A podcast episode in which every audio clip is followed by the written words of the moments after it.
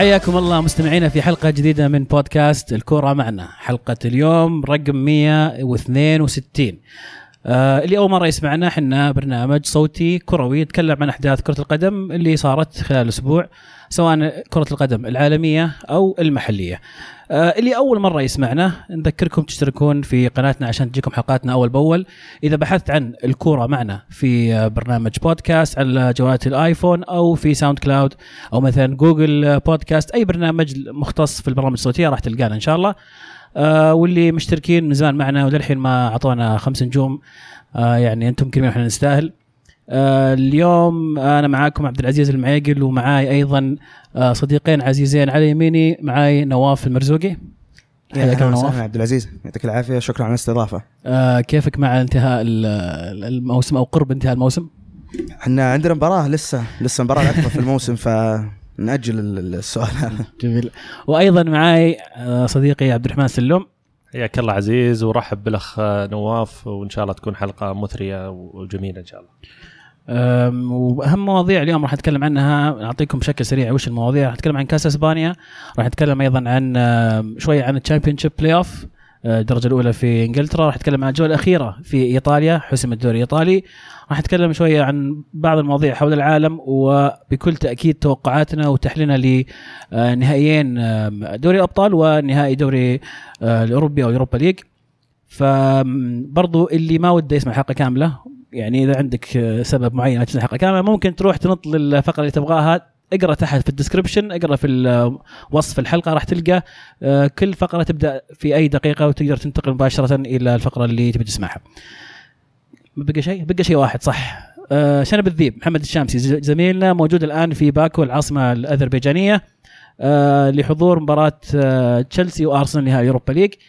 آم، تابعوه على سناب شات الخاص بالكرة معنا. آه، اكتب بس الكرة معنا أو A L K O R A M 3 N A وراح يطلع لك حسابنا في سناب شات. آم، تابعوه وعلمونا وش رأيكم في تغطية محمد الشامسي. خلاص كذا نقدر نبدأ. يس توكل على الله. نبدأ في آه، كأس إسبانيا. في إسبانيا فالنسيا يحقق كأس إسبانيا بعد فوزه 2-1 على برشلونة. آه، ويكسر بذلك آه، الحكر اللي كان مسويه برشلونة الفترة السنوات الماضية. آه، أعتقد كم؟ أربع سنوات متتالية كان؟ أربع سنوات أربع. سنوات كان برشلونة ماسك ال- ال- الكأس. فعلا فالنسيا مع مارسينيو يقدم موسم ممتاز. تأهل إلى ال Champions League بضمان المركز الرابع. وأيضا الآن يحقق الكأس آه، نقدر نصنف هذا الموسم كموسم آه، ناجح بالنسبة لفالنسيا. موسم ناجح جدا مقارنة بالبداية المتعثرة لفالنسيا في بداية الموسم. آه، كلنا نعرف إنه في بداية الموسم فالنسيا واجه صعوبات في في في في بداية ال- ال- ال- الدوري الأسباني في بعض المباريات. كان ينافس على مراكز هبوط.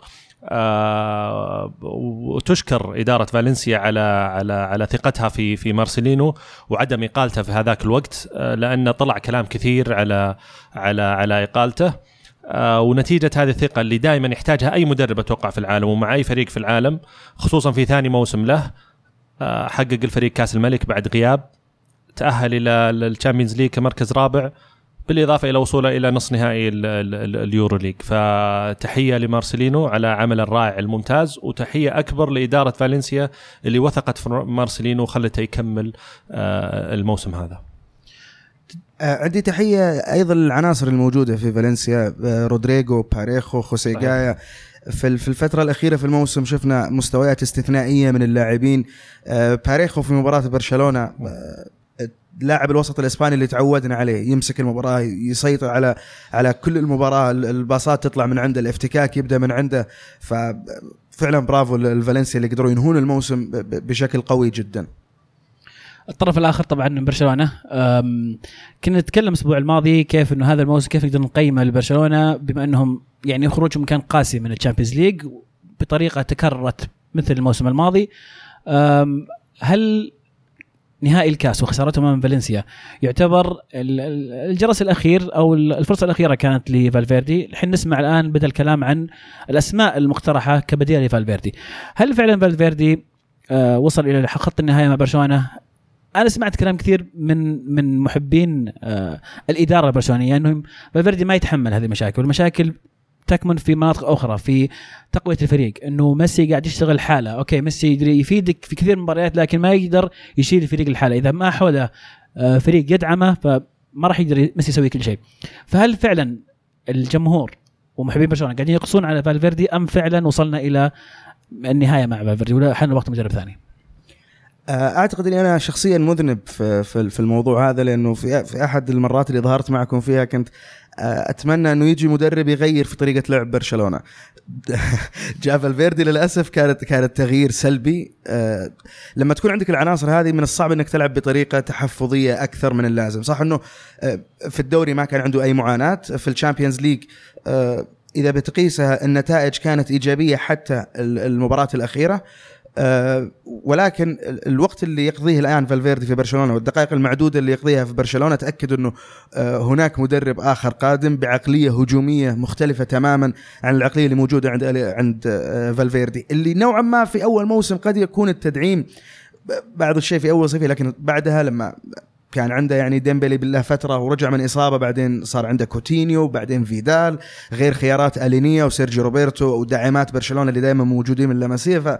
فكتشكيل ك squad عنده من الأفضل في أوروبا فلا بد إنه يلام على الإخفاق المتكرر في هذا الموسم في مسألة ال Champions League. واليوم آه، نقدر نقول في نهائي الكأس اللي ظهر فيه برشلونة بمستوى ضعيف جدا جدا جدا على الأقل في الشوط الأول آه، كان مهزوز تماما. اللاعبين سمعنا يمكن تصاريح في تويتر وقرينا بعض التصاريح لميسي وبيكي. فعلا كانت مؤثرة ليلة أنفيلد ليلة سعيدة. أنت قلت خروج قاسي أنا أشوف الخروج كان منصف وعادل لفريق لعب مباراة إياب ذهاب. قاسي لبرشلونة طبعا. قاسي ليفربول لو خرج قياسا بالمستويات. يعني ال Champions League ظالمة بحيث إنه هدف ممكن يغير الحسابات.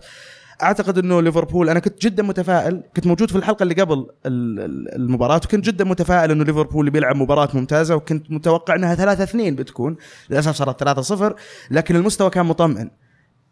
جميع اغلب اللي تابعوا المباراة برشلونة في في في كامب نو ما يلعب بالطريقة هذه ما يخسر كورة بالسرعة هذه ما ما يكون ما عنده أي استحواذ على الكورة بالطريقة هذه. فأنا أشوفه كان خروج عادل من من ال Champions League. ولكن أرجع أقول ولا ودي أطول في النقطة إنها أثرت كثيرا على اللاعبين بفترة بسيطة تبغاهم يرجعون لمباراة زي فالنسيا يأدون في في مستوى عالي.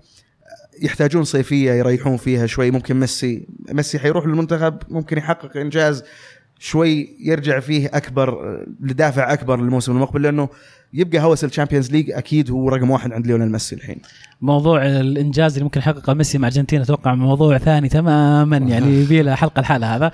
آه، من الأسماء المطروحة طبعا الآن آه، مارتينيز آه، المدرب الأسباني مدرب منتخب بلجيكا.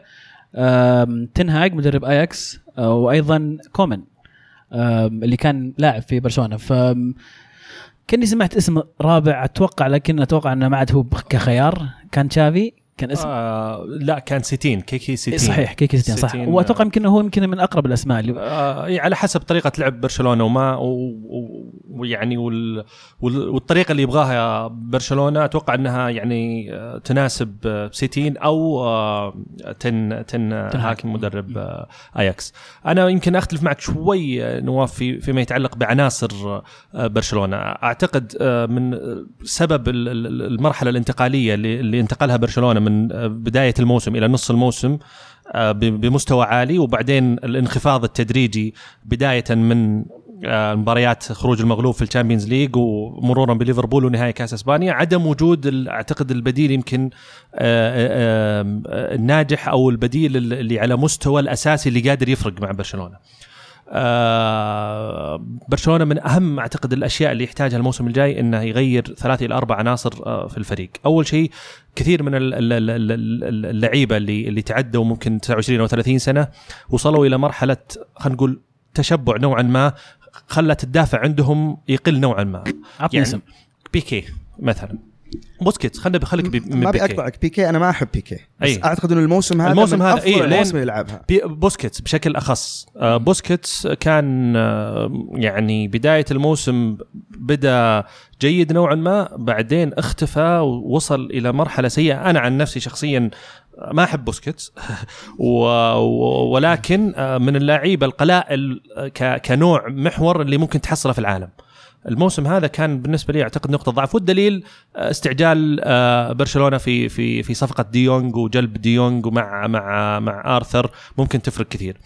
آه، بيكي كان قصدي فيه إنه يعني بيكي مستواه كان ممتاز ولكن تعرف لما تكون أنت لاعب مؤثر في الفريق كقائد وكذا كمستوى أنت ممتاز لكن بالضبط لكن تحتاج أكثر تحتاج دافع أكبر تحتاج تحرك اللعيبة اللي حوالينك خصوصا إنك مقبل على لعيبة نوعية شباب معينة مثل الآن في سميدو في آرثر في بيجي دي يونغ عندك يعني ديمبلي نوعية هذا هذول اللاعبين. وأعتقد هذا كان عتب كبير على اللاعبين الخبرة في برشلونة في مباراة ليفربول. صحيح. سهل إنك بعد مباراة معركة زي هذه ترجع تقول اللاعب هذا أو اللاعب هذا لكن شفت فيديو واحد في تويتر لفيدال كان هو الوحيد اللي يحمس اللاعبين يا شباب خلونا نلعب يا شباب خلونا نرجع للمباراة.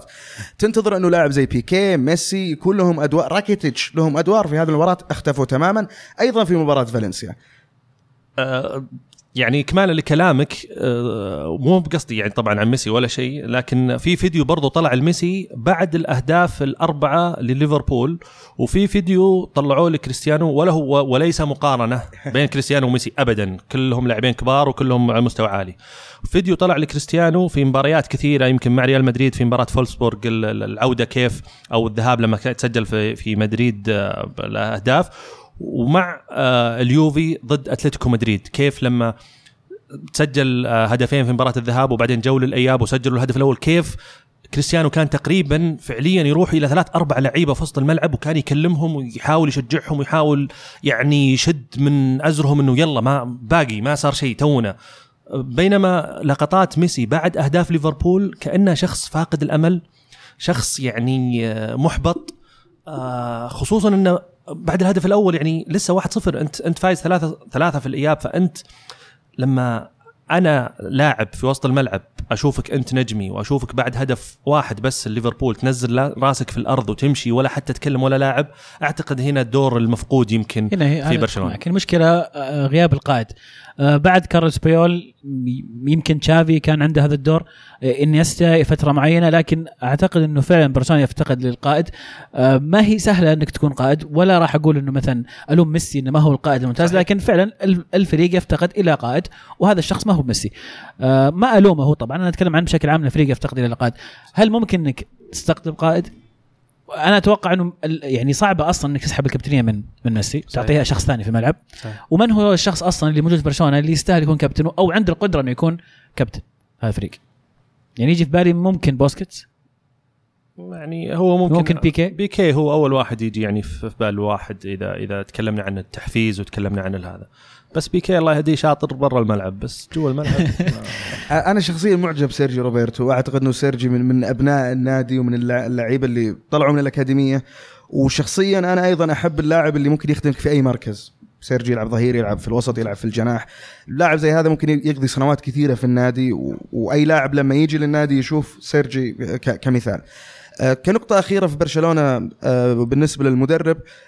قبل كم موسم آه، في في لما فالفيردي آه، عين اطروا اسم كومان زي ما أنت اطريت اسم كومان و يعني كومان كمتابع قديم لكرة القدم صراحة أتذكر زمان يعني أتذكر كان يدرب في بنفيكا ووصل أعتقد ربع نهائي أو نصف نهائي Champions League مع بنفيكا وطلع ليفربول في ذاك الموسم ليفربول رافا بينيتز اللي كانوا 2005 في النهائي و2007 في النهائي. وأتذكر قبلها برضو درب اياكس ولعب مباراة ملحمية مع ميلان في 2003 فمدرب كبير واسم كبير في كرة القدم من أساطير كرة القدم ومع ذلك ما ما ما أخذ أي وظيفة يمكن كبيرة في مسيرته. غير انه لاعب كبير في برشلونة ومن من ابناء الأكاديمية الهولندية برضو ما أخذ ذيك الفرصة راح المنتخب هولندا حقق نجاحات باهرة في منتخب هولندا. ما أعتقد ما حد توقع أنه منتخب هولندا يرجع آه، الرجعة هذه اللي شفناها بالأسماء بالجيل الموجود بعقلية اللعب اللي يلعب فيها كومان. فبرشلونة قبل موسمين ما كان ممكن كومان خيار مثالي لهم. الآن أعتقد أنه آه، كومان يعني كاسم خدم النادي كاسم كبير في كرة القدم كلا كلاعب ومدرب. لما يجي يحترم أي لاعب في غرفة الملابس على الإنجازات اللي صنعها باسمه خيار جدا جدا مثالي لبرشلونة. فعلا. آه، يمكن أتفق معك تماما في نقطة آه، كومان. آه، مارتينيز ما أدري صراحة يعني في اليوم كنت أسولف مع واحد من الأصدقاء برشلوني يقول إنه فكرة جيدة اللي سواه مع بلجيكا شغل كبير وسواه أيضا مع إيفرتون. آه تنهاج في رأيي الشخصي إنه آه بدري عليه. بدري. آه يعني أحس إنه يحتاج له موسم موسمين آه قبل ما نقدر. يعني قد تكون مغامرة لكن كومان يمكن يكون هو خلينا نقول safest bet أو ال- بالضبط لأنه أسهل- يعني أسهل- كخبرة حتى ممكن مناسب في الوضع الحالي لبرشلونة. إيه. مارتينيز ترى هذا يمكن ثاني أو ثالث مرة ينطرح اسمه لتدريب برشلونة. طرح اسمه يمكن بعد إنريكي آه، ففي في سر في في ترشيح إدارة برشلونة أو ترشيح نادي برشلونة لمارتينيز هم يشوفونه فيه. ولكن أنا أتفق معكم تماما. كومان حاليا في وضع برشلونة الحالي هو ال- الأنسب. هذا تقريبا أهم شيء عندنا في أسبانيا. في طبعا الانتقالات شغالة و... والكلام وراموس يبغى يروح الصين ياخذ مدري كم مليون والأشياء هذه. اشاعات اشاعات الصيف راح يكون طويل. يوفيتش قالوا كلام كبير وهازارد لسه. راموس آه، كثير أصدقاء لي من اللي يحبون ريال مدريد يقول لك راموس يسوي كذا عشان يلهي الناس عن اللي قاعد اللي صار في هذا الموسم واللي ممكن يصير في الصيف. ولو أنه منطقيا ليش ما يطلع راموس يعني؟ أو ليش لا، لا. ليش ما اشوفه في ال Premier League مثلا. شخصيا شخصيا أتمنى أشوف سيرجيو راموس يلعب في ال Premier League شخصيا بكل صراحة. شخصيا ما أتحمل أشوف ريال مدريد الحين بدون سيرجيو راموس ابدا لكن آه، شوف الكلام صحيح على موضوع ال- ال- ال- المفاوضات لأن آه، آه، بيريز دائما متحفظ في تصريحاته الإعلامية وما يتكلم عن لاعب سواء انتقال أو أو أو يعني مفاوضات أو خروج أو what إلا لما الا إلا في في شيء صاير فمقابلة آه، بيريز آه، أمس صرح إنه صار في اجتماع بينه وبين راموس وبين وكيل أعمال راموس اللي هو أخوه وبين محامي راموس عشان يتناقشون على إمكانية الخروج فقط. راموس طرح الفكرة عن إمكانية الخروج إنه هو جاي عرض آه، خرافي. ولكن بسبب قانون اللعب النظيف في في الدوري الصيني ما راح يقدرون يدفعون مقدم عقد آه، اللي هي الشرط الجزائي لكسر عقد راموس. فالموضوع موضوع رواتب فقط لراموس. فهذه الفكرة اللي طرحها راموس على بيريز إذا كان بيوافق ولكن بيريز رفض رفض تام آه، وقال أنت في عقد ملتزم فيه خلال سنتين ونرغب أنك تستمر وفي إمكانية أنه يرفع راتبه آه، مع تمديد آه، عام إضافي. آه، ونقول إن شاء الله إنه ما يطلع تكفى. طبعا آه، من ناحية برشلونة يمكن آه، دي لخت أكثر اسم كان يتداول الفترة الماضية. شفناه يبتعد شوي عن برشلونة. وهو بنفسه يصرح تصاريح زي اللي أنا مو ملتزم إني أروح برشلونة أو في الدوري ال- ال- ال- الإسباني ولا حتى في الدوري الإنجليزي. سمعنا مانشستر يونايتد كثير ربط اسمه بدي ليخت أيضا. ف جريزمان برضو. جريزمان لبرشلونة في كذا اسم. آه، لكن إحنا لسه ما زلنا ما دخلنا حتى في شهر ستة. ف اللي اعتقده أعتقد إنه زيدان الصيف هذا ما راح يركز على الأسماء في ريال مدريد. ممكن نشوف اسم زي روبن نيفيز مشجعين كثير ما ما يعرفون الاسم هذا متابعين كثير لكن زيدان بيعرف إنه صفقة تكلف ريال مدريد 35 إلى 40 مليون مناسبة جدا ولو إنه ممكن بيطلع مبلغ أكبر انه في الدوري الإنجليزي. ولكن نوعية الصفقات هذه اللي ممكن نشوفها في ريال مدريد الصيف هذا. مع ممكن اسم واحد كهازارد أو إمبابي أو ماني الله يستر بس. جميل. ننتقل إلى آه، من بقى الدوري الإنجليزي؟ نقول الكرة الإنجليزية. آه، ونتكلم عن ال Championship play-off والنهائي. آه، المؤهل إلى ال Premier League كانت المباراه طبعا بين ديربي كاونتي واستون فيلا وانتهت بفوز استون فيلا 2-1 على ديربي كاونتي طبعا استون فيلا بقيادة آه، آه، جون مو- تيري. مو بقياده منو؟ دين سميث ومساعد مساعدة جون جون تيري. جون تيري في المقابل ديربي كاونتي يقودهم آه، فرانك لامبارد أنا ودي أسألك نواف أنا أدري إنك يعني يمكن أخبر آه، مننا في ال في, ال في ال Championship بسالك هل اللي اللي يفوز بالمباراة هذه اللي هي طبعا يتنافس بين الثالث والسادس خروج مغلوب إلين النهائي واللي يفوز فيها هل ياخذ مبلغ أكبر من اللي ياخذه المتصدر والثاني؟ ما أعتقد إنه ياخذ ياخذون مبالغ أكبر صح شخصيا ما أعتقد الشيء هذا أوكي فيعني هي أغلى نهائي لكن مو بأغلى جائزة مالية صحيح تمام فاللي تاهلوا طبعا آه، شيفيلد آه، شيفيلد يونايتد والمركز الأول كان وست آه، آه، نورwich. مو بوست بروم نورwich. وست نورتش نورwich. نورتش سيتي إيش رأيك في المباراة؟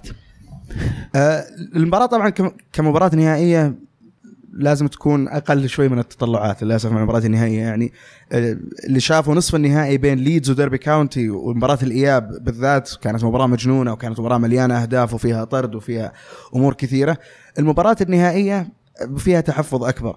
أستون فيلا وصل نهائي الموسم الماضي وخسر نهائي الموسم الماضي آه، اللي صعد فيه فولم. قدر يرجع يبني فريق الموسم هذا بشكل أقوى من الموسم الماضي، الموسم الماضي كان المدرب ستيف بروس بعقلية المدربين الإنجليزيين القديمين شوي، الموسم هذا مع دين سميث آه، مدرب هجومي أكثر. آه، آه، كان ودي مشجعين تشيلسي يكونوا موجودين اليوم لأنهم يتذكرونا آه، برنتفورد طلع تشيلسي في أحد بطولات الكأس أربعة. في ستامفورد بريدج أعتقد كانت المباراة. فدين سميث مدرب هجومي ممتاز قدر بأستون فيلا الفريق هذا إنه أخذهم من المركز ال 14 في أكتوبر لحد ما وصلهم للبلاي اوف بشبه معجزة وصلهم للبلاي اوف وقدروا إنهم يوصلون المباراه النهائية.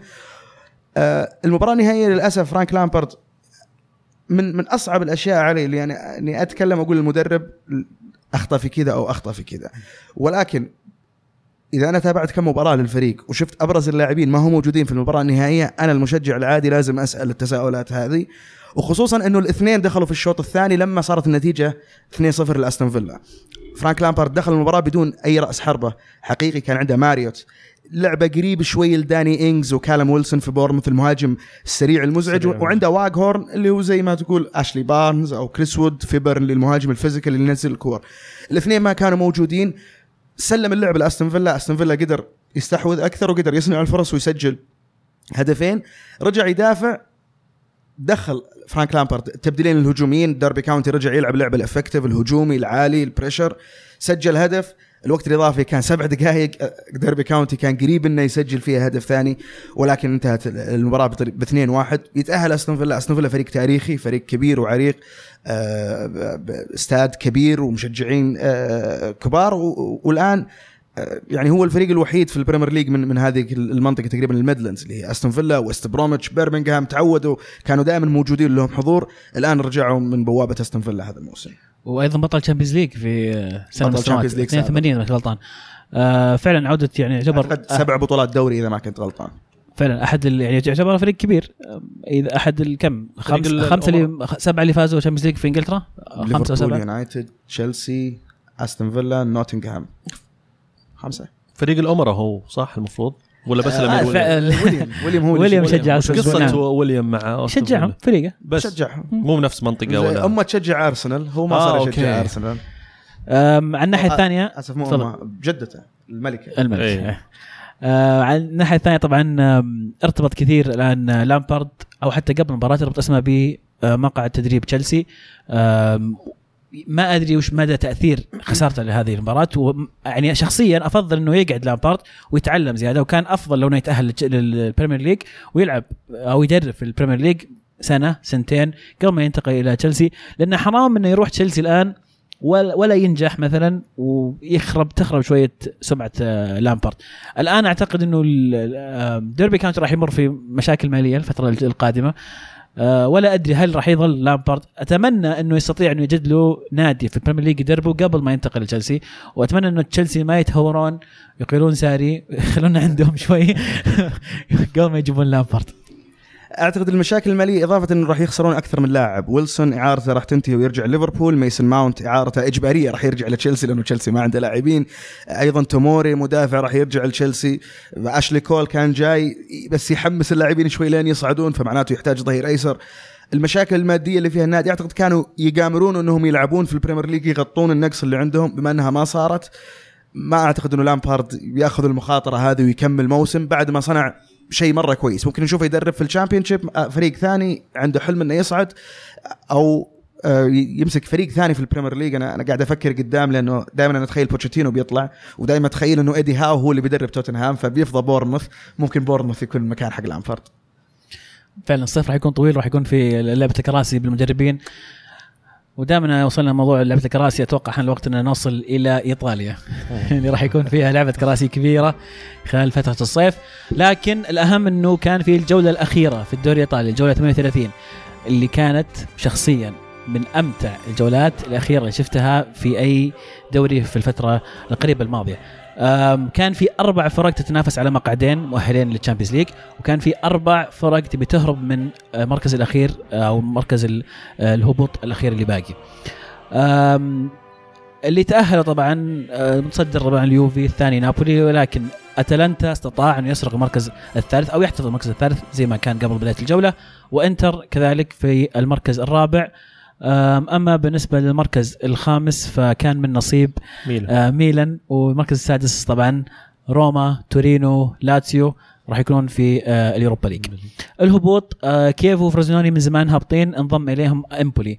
خلينا نبدأ من مباراة إنتر إمبولي اللي كانت أكثر مباراة حماس وكانت مباراة هي اللي قاعدة تقلب في الجدول.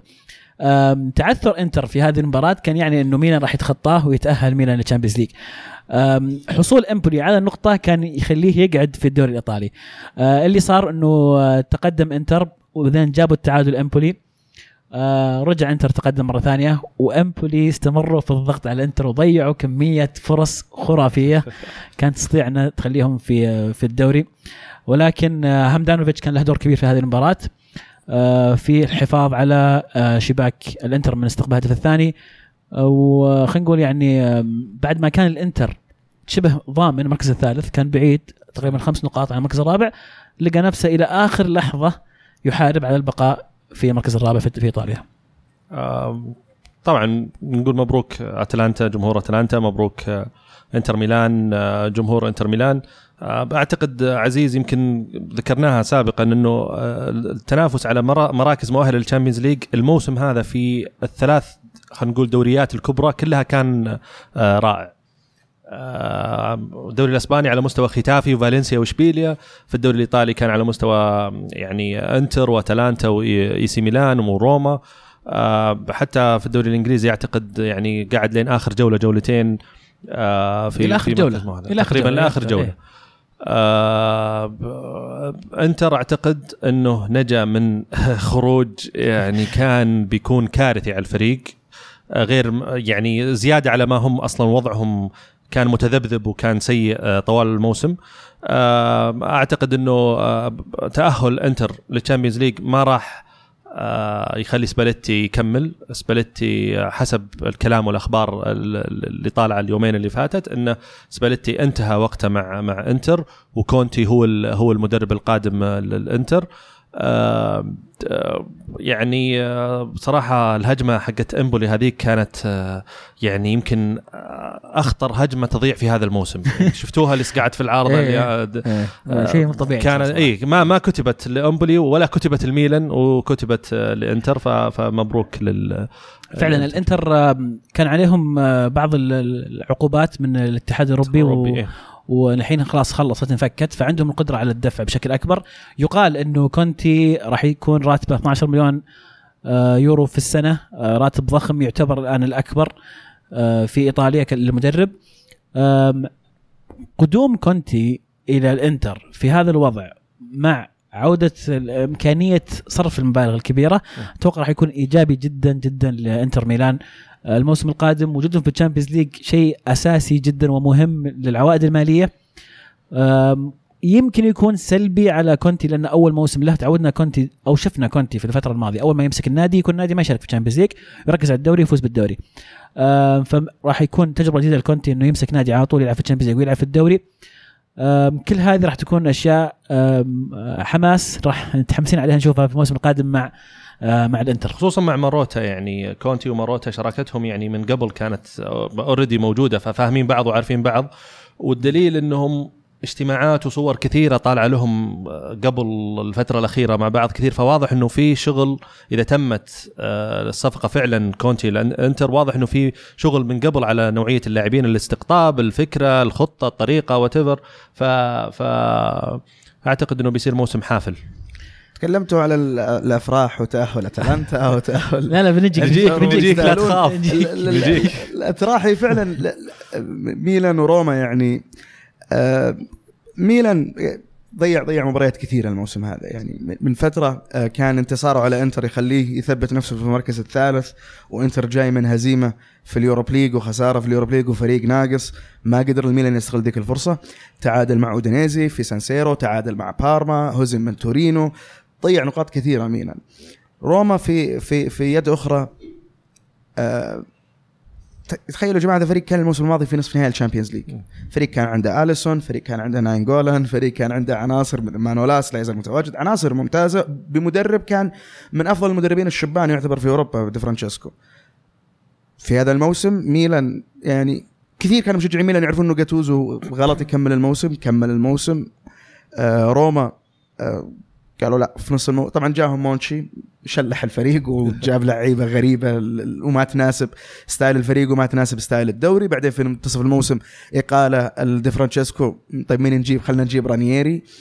آه ما أعتقد إنه كان خيار موفق إنه يجي رانييري لكن مين كان بيمسك الفريق في ذيك المرحلة إلا رانييري؟ آه نهاية موسم حزينة لل... للاثنين. روما معنا الآن يعني برحيل دي روسي أيضا حزن آخر على روما. ميلان أيضا قد يكون هناك خبر رحيل. طبعا رحيل جاتوزو ما راح يكون محزن راح يكون مفرح. آه، لل- للجماهير لكن ال- الرحيل الآخر اللي ممكن يتكلمون عنه هو ليوناردو.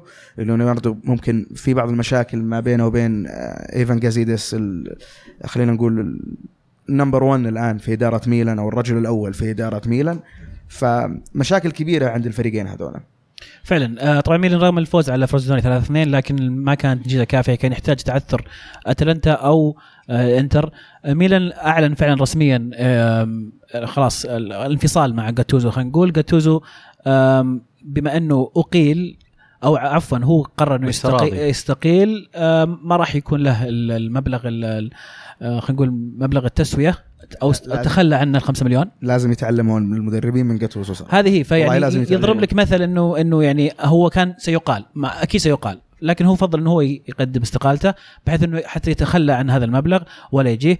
أعتقد أيضا ليوناردو آه تم إعلان رسميا عن عن مغادرته للنادي بانتظار المتوقع إنه أيضا مالديني للاسف للأسف إن مالديني اضطر إنه يغادر النادي. آه تفسيري الشخصي ودي أسمع رأيك آه نواف بأنك يعني مهتم في ميلان. تفسيري الشخصي إنه في في يناير تم الاتفاق انه راح نسوي ال- مالديني وليوناردو راح يسوون الشغل حقهم على امل انه أو طريقتهم في العمل على امل انه يتأهلون للتشامبيونز ليج ويعوضون هذه المبالغ اللي تم صرفها.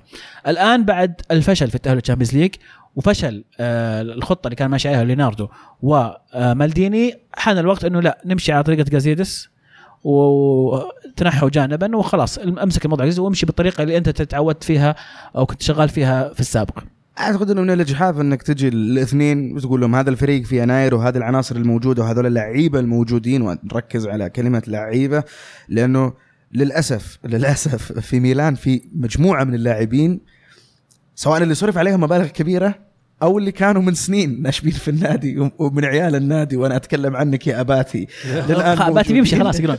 كالابريا هو راح وخلى كالابريا كالابريا لا يزال موجود. آه، صعب صعب تحكم على ليوناردو ومالديني. ليوناردو ومالديني يقدروا إنهم في فترة بسيطة يعني يجذبون صفقتين زي بيونتك وباكيتا من أفضل الصفقات اللي قدر ميلان يتحصل عليها في السنوات الماضية مع صفقة رومانيولي. ولو إن صفقة رومانيولي يمكن كان في شوي على المبلغ آه كلام آه وقتها. جازيدس له تجربة في أرسنال طلع فلوس كثيرة في أرسنال. وكنت أتمنى لو عبد الله موجود سلم عليه ويرجع بالسلامة إن شاء الله يعرف اللي سواه جازيدس في أرسنال لكن في ارسنال عندك ال outlet هذا إنك تقدر تطلع فلوس. في إيطاليا ال outlet هذا ما هو موجود. أنت لا تملك لا ملعب.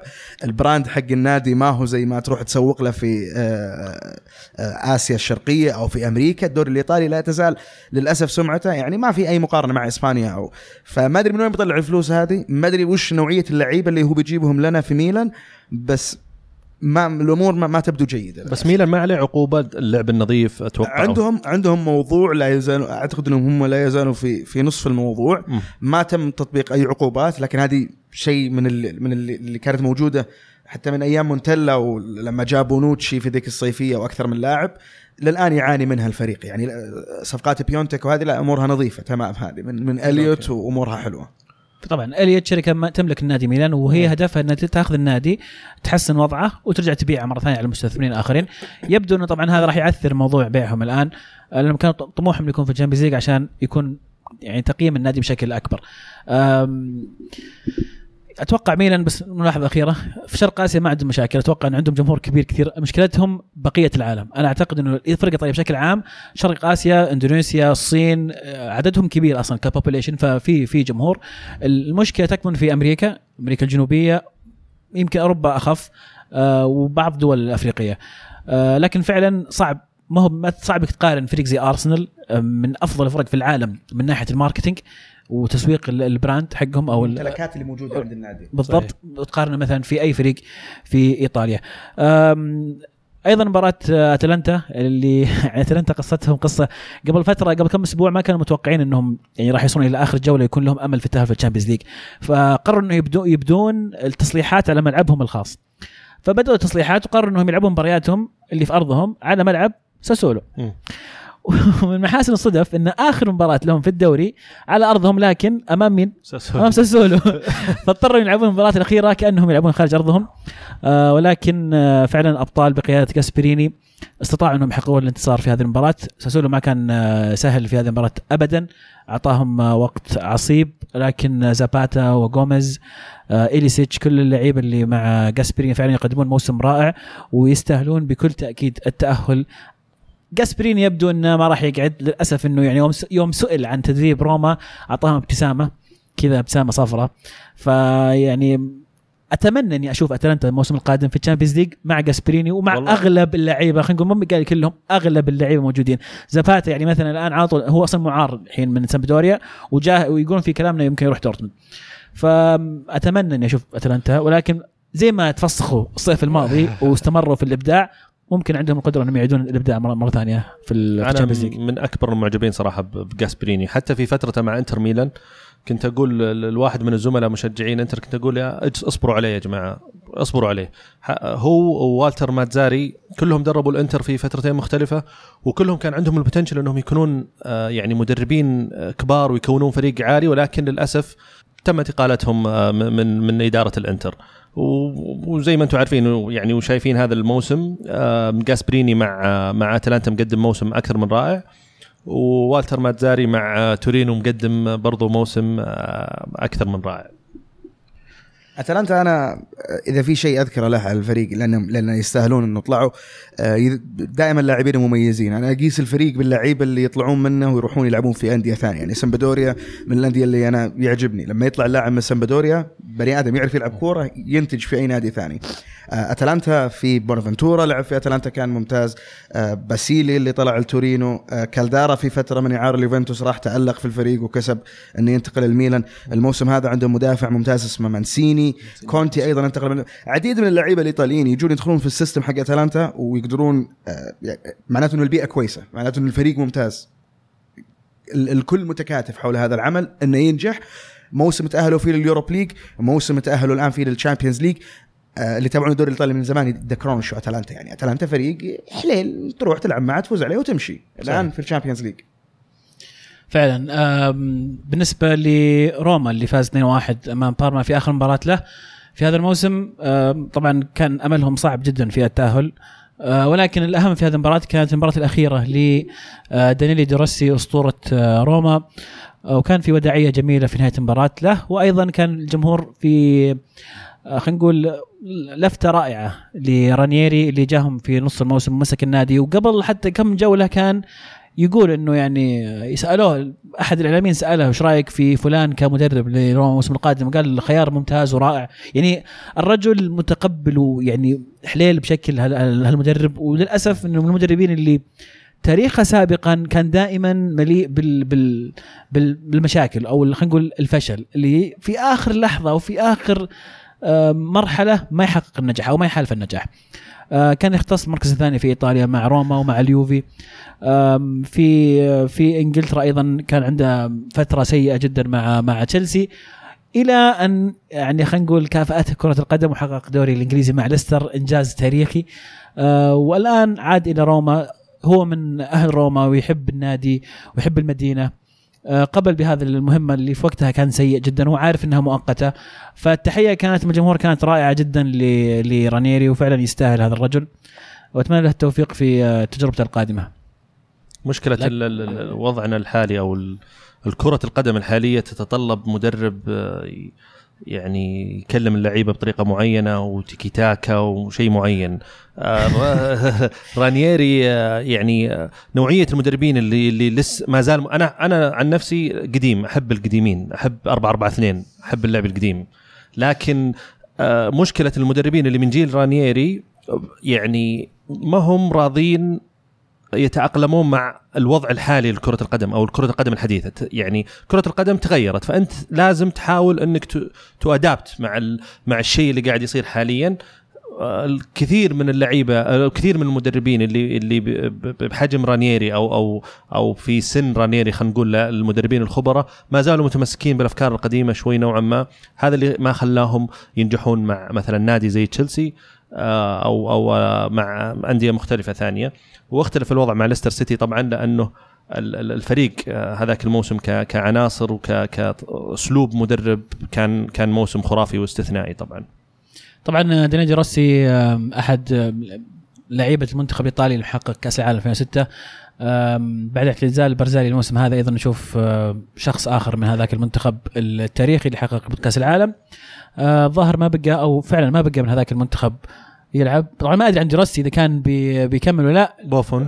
ما بقى إلا بوفون هو الوحيد اللي باقي من هذاك الجيل. آه، دي روسي في بعض ال- الكلام على إنه ما كان حاب إنه يطلع. وأنت تحتاج لاعب زي دي روسي الفترة زي كذا يفيد كثير في خبرته يعطي الثقة للعيبة الجداد. ولاعب يعني ما ما أتوقع إنه كان يطلب الكثير يطلب تجديد سنة وما أتوقع إنه ولكن إدارة إدارة روما بيروتا هو حقهم الأمريكي. فضلت انه عدم تجديد ل- لدروسي وراح نشوف المرحلة القادمة وين راح يكون. أنا ما أدري ليش بس يوم اضطريت أنت كأس العالم تذكرت بيروتا وزاكاردو انهم اخذوا أنا البطوله ذكرت جروسو. زكاردو- توني بسأل جروسو معتزل ولا فيه؟ جروسو كان يدرب صغار, صغار اليوفي. جروسو كان. ممتاز أقل له إيه. جروسو كان فعال في كأس العالم. لا ز- زكاردو زكاردو- بالواسطة جاي. زاكاردو بالواسطة كان ماخذين بالواسطه الظاهر ماخذين عشان يرفعون. سيموني بيروتا الله حق انه يعني برضه كان. كان أساسي. يركض لا الله. زكاردو كان جاي الظاهر إنه صديق لبي وخذ قال عشان فوز كأس العالم. سيموني بيروتا على فكرة في هو مولود في, في مدينة إنجليزية يوم جاب كأس العالم حطوا له تمثال في المدينة. بعد. ففي مدينة إنجليزية لاعب إيطالي له تمثال. على طاري زكاردو أتذكر لما جاء ميلان. جاء ميلان هو.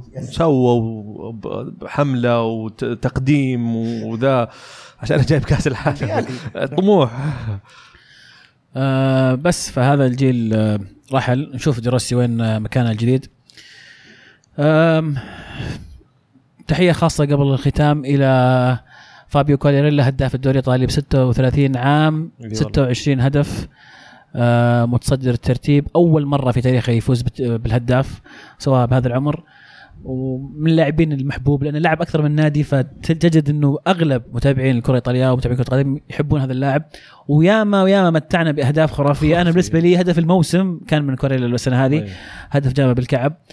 آه فتحية كبيرة لهذا اللاعب. أحد أيضا أبطال ابطال كاس العالم ولا ما كان معهم؟ 2010 كان من لا، لا، ما كان صح. في, إيه، الإخفاق. 2010 صح، كان ما كان. في الإخفاق. ولكنه فعلا لاعب استثنائي لاعب ممتع لاعب يتفنن في تسجيل الأهداف وأخيرا قدر يعني يحقق آه، إنجاز كبير له في في في عمره في مسيرته.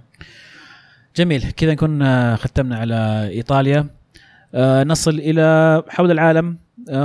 بشكل سريع راح نتكلم حول العالم. يمكن أبرز شيء صار في ألمانيا. بايرن ميونخ يحقق الكاس بعد فوزه كم كانت؟ أربعة؟ على لايبزيج 4 1 أو 4 0 لا ثلاثة. ثلاثة؟ أربعة؟ ذكر آه، كومان ليفاندوسكي طبعا ما زال آه، روبن سجل الظاهر مو سجل روبن؟ ولا لا، آخر. مباراة في الدوري سجل. لا آخر إيه. مباراة في الدوري روبن. ثلاثة ثلاثة صفر. هدفين لليفاندوسكي هدف بالرأس عجيب جدا هدف. وهدف الثالث كان انفرادة وهدف لكينجزلي كومن هدف رائع جدا استلام control وأنهاها في الزاوية. صح يا عبد الرحمن؟ تأكد لي بالله 3 0 إيه. أنا. متذكر 3 0 والله. هي كانت ضد آه، لايبزيج. اي 3 0 تمام. فبايرن يحقق الثنائية وكل فجأة كل الشكوك في كوفاتش اختفت وكل صار يقول إن كوفاتش راح يستمر ولا كأن أي شيء صار. آه، أول موسم له في فريق كبير بعناصر يعني خلينا نقول شوي ما ما خدمته والإصابات في الموسم هذا ما خدمت بايرن ميونخ. ولو إنه ما نبغى نمدح كثير في في, في كوفاتش إنه آه، قدر يحقق ثنائية في ألمانيا. منافسة كان دورتموند آه، دورتموند آه، فريق شاب بمدرب أول موسم أيضا له كان في الفريق. عناصر الخبرة عنده في الفريق رويس وفيتسل. لسه لسه ما هو قادر ينافس على دوري. فمبروك لميونخ. الموسم المقبل أكيد عندهم مرحلة ما بعد ريبيري وروبن شيء جديد بالنسبة للجمهور بايرن. آه، وجود ليفاندوفسكي أكيد وبقاء ليفاندوفسكي آه، بيكون شيء مهم. آه، الفكرة المنافسة الموسم المقبل ممكن تكون أعلى شوي. دورتموند آه، جاب صفقتين على على السريع يوليان برانت وثورغان هازارد. صفقتين كويسين عوضوا فيهم آه، بوليسيتش.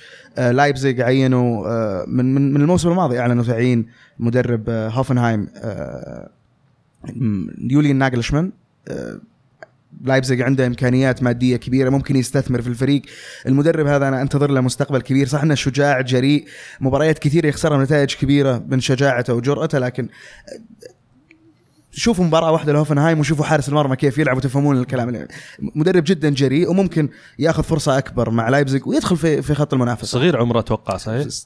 30 سنة 31 سنة. 31 سنة. كان هو وفاجنر مهاجم بايرن في نفس ال class إيه يعني. إيه. قريت عنه.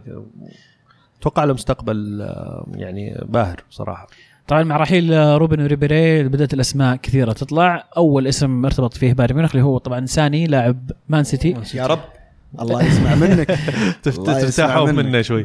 فبدأت آه، أعتقد مشكلة كوفاتش ال- الأساسية كانت آه، برضو آه، مع اللعيبة الكبار اللعيبة المخضرمين خلينا نقول في في في بايرن ميونخ. يعني على على مرور الموسم صارت طلعت ظهرت أكثر من مشكلة. كانت مع روبن مع ريبري أخراج روبن في واحدة من المباريات طلع روبن زعلان عودة ريبري من الإصابة وما لعب مباشرة. آه يعني آه يمكن آه نظرة اللعيبة دائما المخضرمين أو الكبار للاعب آه لمدرب آه ناشئ أو مدرب بعمر صغير. مدرب زاملوه زاملوه صح. فما تكون دائما يعني معط... يعني يعطى الثقة أو أو تكون نظرة مدرب له اسمه أو له هيبته أو أو حتى كلاعب كان ممكن لاعب كبير. فممكن بعد خروج ريبري وروبن الموسم هذا استمرار كوفيتش مع جلب لعيبة هو يحتاجهم فعلا بعد بعد قربه من الفريق هذا الموسم راح يغير من شكل بايرن ميونخ الموسم الجاي. أيضا في نتائج يمكن ما تهمكم كثير لكن سبورتنج حقق الكاس في البرتغال وسلتك حقق الثلاثية الثالثة على التوالي treble treble في اسكتلندا. يا ساتر. hard luck بدون براندن روجرز. hard luck للمهند. الأخيرة هذه بدون هم رجعوا نيل لينون اي رجعوه. والان بعد بعد ال treble هذا الموسم آه، أعطوه الوظيفة بشكل دائم, دائم إيه. يستاهل. وستيفي جي حتى الآن جرى طبعا قدم موسم جيد مع رينجرز الموسم هذا. آه، فاز على سلتك في مباراتين. هذا إنجاز يعتبر لأي مشجع الرينجرز اللي ما ذاقوا الفوز على سلتك من سنوات وسنوات. آه، قد يستمر الموسم المقبل. آه، تجربة جديده تجربة جيدة. بما أنه تكلمنا عن لامبرد والعمل الجبار اللي سواه في ديربي ستيفن جيرارد اللاعب المفضل لازم أتكلم عنه ولازم أقول إنه ما حقق النجاح اللي كنا متوقعين منه ك... ك... ك... كلاعب. أسطوري وكقائد أسطوري لكن بالأدوات اللي موجودة عنده آه، سوى شيء إيجابي أم، أيضا موضوعين حول العالم نتكلم عنهم بشكل سريع أه، كأس العالم للشباب يقام الآن في بولندا أه، مشاركة المنتخب السعودي وأيضا المنتخب القطري كالمنتخبين الوحيدين العربيين المشاركين في هذه البطولة. المنتخب السعودي خسر المباراة الأولى 2-0 أمام فرنسا بعد طرد لأحد لاعبي المنتخب السعودي في الدقيقة 12 إنك غلطان بداية المباراة. والآن قبل شوي خسر المباراة الثانية أمام مالي في مباراة متقلبة تقدم فيها المنتخب السعودي 2-0 آه، وأضاع ضربة جزاء. آه، بعدين عاد المنتخب المالي ورجع تقدم المنتخب السعودي مرة ثانية ورجع المنتخب المالي مرة ثانية تقدم. آه، أخطاء فادحة في الدفاع والحراسة. يعني للأسف إنه ما كنا متوقعين هذا المستوى بالذات المنتخب السعودي شفناه في كأس آسيا. السنة الماضية كيف آه، قدم مستويات جميلة هزم كبار آسيا هزم المنتخب الياباني المنتخب الكوري المنتخب الأسترالي. آه، ولكن الآن للأسف إنه هذه مباراة يعني كنا عنده طموح أكبر من كذا في من المنتخب السعودي بالذات إنه يعني شفناهم كويسين. اللعيبة شباب صغار ما عندهم خبرة كبيرة بعض الأسماء اللي لعبت مع المنتخبات مع الأندية في الدرجة الممتازة ولكن أغلب اللعيبة ما عندهم خبرة ال- الفرق ال- المحترفة. والمجموعة سهلة نوعا ما عزيز. فرنسا، مالي مالي. وب- وبنما. اي كان عندك فرصة المفروض إنك تفوز على على مالي. إحنا ما أدري هل هم آه، يعتبرون خلاص خرجوا من البطولة تماما ولا في أمل؟ اعتقد. أعتقد إنهم خرجوا ت- آه، تقريبا رسميا لأن بنما وفرنسا انتهت تعادل آه، على ما آه، أو انتهت بفوز فرنسا. فيعني غالبا الثالث ما يتأهل ها؟ ما أتوقع. عموما إنها بطولة يعني لل- للمحب كرة القدم والصيف ويخلص الدوريات. ممكن تتفرج وتدور لك كذا لعيبه صغار والله فيها موهوبين. فيها. فيها كثير كثير. حتى لو تبحث في في الإنترنت عن الأسماء اللعيبة اللي ناس ترشح إنك تتابعهم وتشوفهم بالذات المنتخب الارجنتيني والمنتخب المكسيكي في أسماء آه، مهمة جدا. يعني يسلي يسلي فترة التوقف. أعتقد أغلبكم تتذكرون يمكن في بطولة كثير تابعناها لأنه منتخبنا السعودي تأهل فيها اللي فازت فيها إسبانيا. اللي تابع البطولة يتذكرون إنيستا. مستحيل مستحيل إنك ما تتذكر إنيستا ومستواه في ذيك المباراة. فلو يوم شفته في برشلونة تقول أوه اللاعب هذا أنا أعرفه. فعلا البطولة طلعت يعني أسماء كبيرة ذكر بوجبا ميسي اجويرو آه كثير من الأسماء ترى مروا من عن طريق البطولة هذه ف يعني آه هي المرجع تحر ال scouts. إيه إيه تحروا النجوم منها. الموضوع الأخير اللي ودي أتطرق له بشكل سريع آه نيوكاسل يقال إن في كلام كثير انه تم بيعه على آه مستثمرين إماراتيين اللي هو طبعا آه أخو مالك مانشستر سيتي مانشستر سيتي. منصور بن زايد أعتقد ش- خالد خالد بن زايد إذا ماني غلطان أنا آسف لو كان الاسم آه، خاطئ. المبلغ اللي تكلموا عنه مبلغ ضخم. 350 مليون. 35 مليون pound آه، نيوكاسل يعني إذا تكلمنا عن أستون فيلا كنادي كبير صح إنه نيوكاسل ما عنده تاريخ أستون فيلا لكنه آه، كنادي في الشمال من من أكبر الأندية في. الشمال ملعب ضخم جماهيرية ضخمة عداوة ضخمة مع نادي كبير زي ساندرلاند. في نفس الوقت ساندرلاند. فشلوا في التأهل إلى فشلوا في التأهل. فال ال ال ال ال يعني العلاقة بين الناديين هذه خلت المنطقة تكون مشهورة في كرة القدم يعني إيفرتون وليفربول اللي اللي أشهرهم هو الصراع بين بين الفريقين اللي خلاهم ينهضون بالمدينة وينهضون باسمين الفريقين نيوكاسل وساندرلاند تقريبا هذا اللي اللي, اللي حصل عندهم. آه رافا بينيتز ما كان مجدد مع الفريق أعتقد الآن ممكن يجدد عشر مواسم مع الفريق. لو يعني. تحصل رافا له فرصة. بنيتز والضخ المالي اللي راح يجيه أتوقع فرصة إنه كبيرة فعلاً. بتكون ويستاهلون مشجعين ساندرلاند. يعني مشجعين نيوكاسل آه، أنا أحب نيوكاسل من أيام آلان شيرر. آه، آلان شيرر كان لاعب أسطوري لاعب يسجل أهداف آه، بطريقة إعجازية في بعض المرات. فنتمنى التوفيق لنيوكاسل اللي مشجعيه يعني من بعد آلان شيرر عانوا مع آه، هبوطين في فترتين آه، من الموسم. رجعوا مرة آه، أخ ليفربول اشترى منهم كارول رجعوا هبطوا بعدين تاهلوا مرة ثانية. آه، فرصة كبيرة فرصة كبيرة صحيح. جدا خصوصا دوري ضخم. شفنا كيف الاستثمار الناجح في الدوري هذا يترجم سواء كان تشيلسي أو مانشستر سيتي كأمثلة. آه، الاستثمار الخاطئ أيضا شفناه في فولم. الموسم هذا كان استثمار آه، فاشل. ما, ما نقدر نقول فاشل لأنه دوري يعني في في 18 نادي يلعبون غيرك بس كضخ مادي للفريق ما كان في موازنة بين الفلوس اللي انصرفت في المراكز اللي انصرفت اللاعبين فلا يعني تماما إنه الضخ المالي النجاح لازم الإدارة تكون قادرة إنها تمشي الفريق صح. لكن عشان ما نطول نتمنى توفيق نيوكاسل أنا أستغرب كيف مايك آشلي وافق آه، يعني صراحة يعني هو يتحراها من زمان بس ما كان يلقى واحد جاد إنه اي يفك هو كان يعني. جاء أعتقد أكثر من يمكن عرض أو جاء أكثر من فرصة لكنه كان معند. فالحين شاف ال- الدراهم فغير رأيه. لا الموسم القادم راح يكون آه، مثير. آه، بالذات إنه أيضا شيفيلد يونايتد اللي يملك أو يملك 50% الحين منه الأمير عبد الله بن مساعد بانتظار تنحل المشاكل اللي قاعد تصير مع مع المالك ال 50 الأخرى. ولكن يعني إن شاء الله السنة الجاية راح تكون آه، جميلة في في إنجلترا. بذلك نصل إلى الز- الزبدة وأهم شيء راح يصير في الأسبوع القادم والأسبوع الحالي أيضا. تبون نبدأ Europa League ولا Champions League؟ آه، Europa League لأن احس ال Champions League. فيها بصير كلام طيب Europa. League. الأربعاء في باكو آه، تشيلسي أمام أرسنال. آه، نهائي إنجليزي خالص.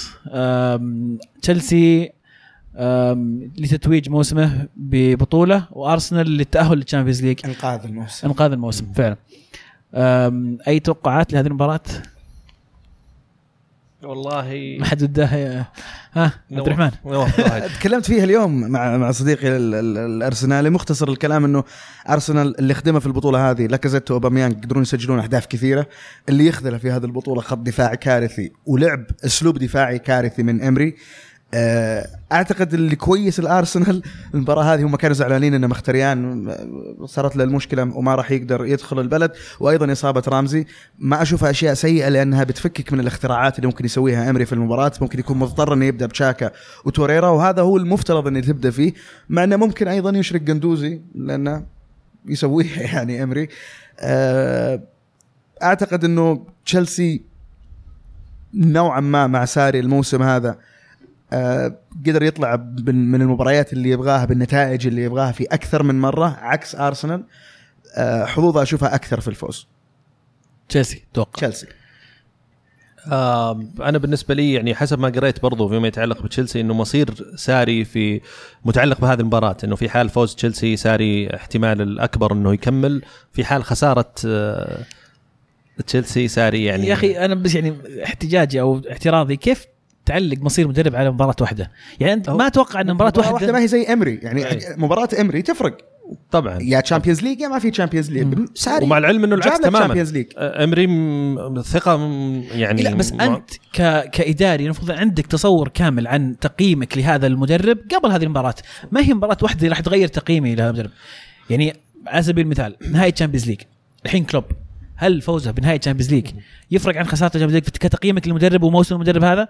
هل بوتشيتينو مثلا أيضا هل فوزه بال Champions League يفرق عن تقييمك له لو خسر ال Champions League؟ يا أخي وصل النهائي خلاص شوف إحنا تكلمنا يمكن قبل حلقتين عن هذا الموضوع وقلنا كيف إنه المدرب عنده KPIs.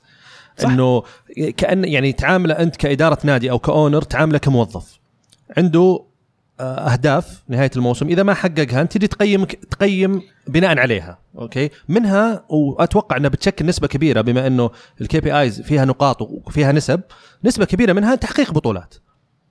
أعتقد حلو. لو كنت لو كنت فريق زي مانشستر سيتي لو كنت فريق زي باريس سان جيرمان بايرن ميونخ يوفنتوس تطلب الأشياء هذه من المدرب لكن تشيلسي أرسنال إي تشيلسي أرسنال حالة خاصة لكن لما كنا. نتكلم عن كلوب بحكم إنه يعني خسر حتى كلوب. خسر حتى كلوب وخليك كلوب بعيد. أصبر. حتى كلوب وخليك بعيد. خليني أقول لك كلوب لو هذا كلوب خسر هل ممكن يعني كلوب خسر نهائيات مع لا، لو خسر ليس نهائي نهائي. هذا، ليس نهائي. نهائيات مع ليفربول.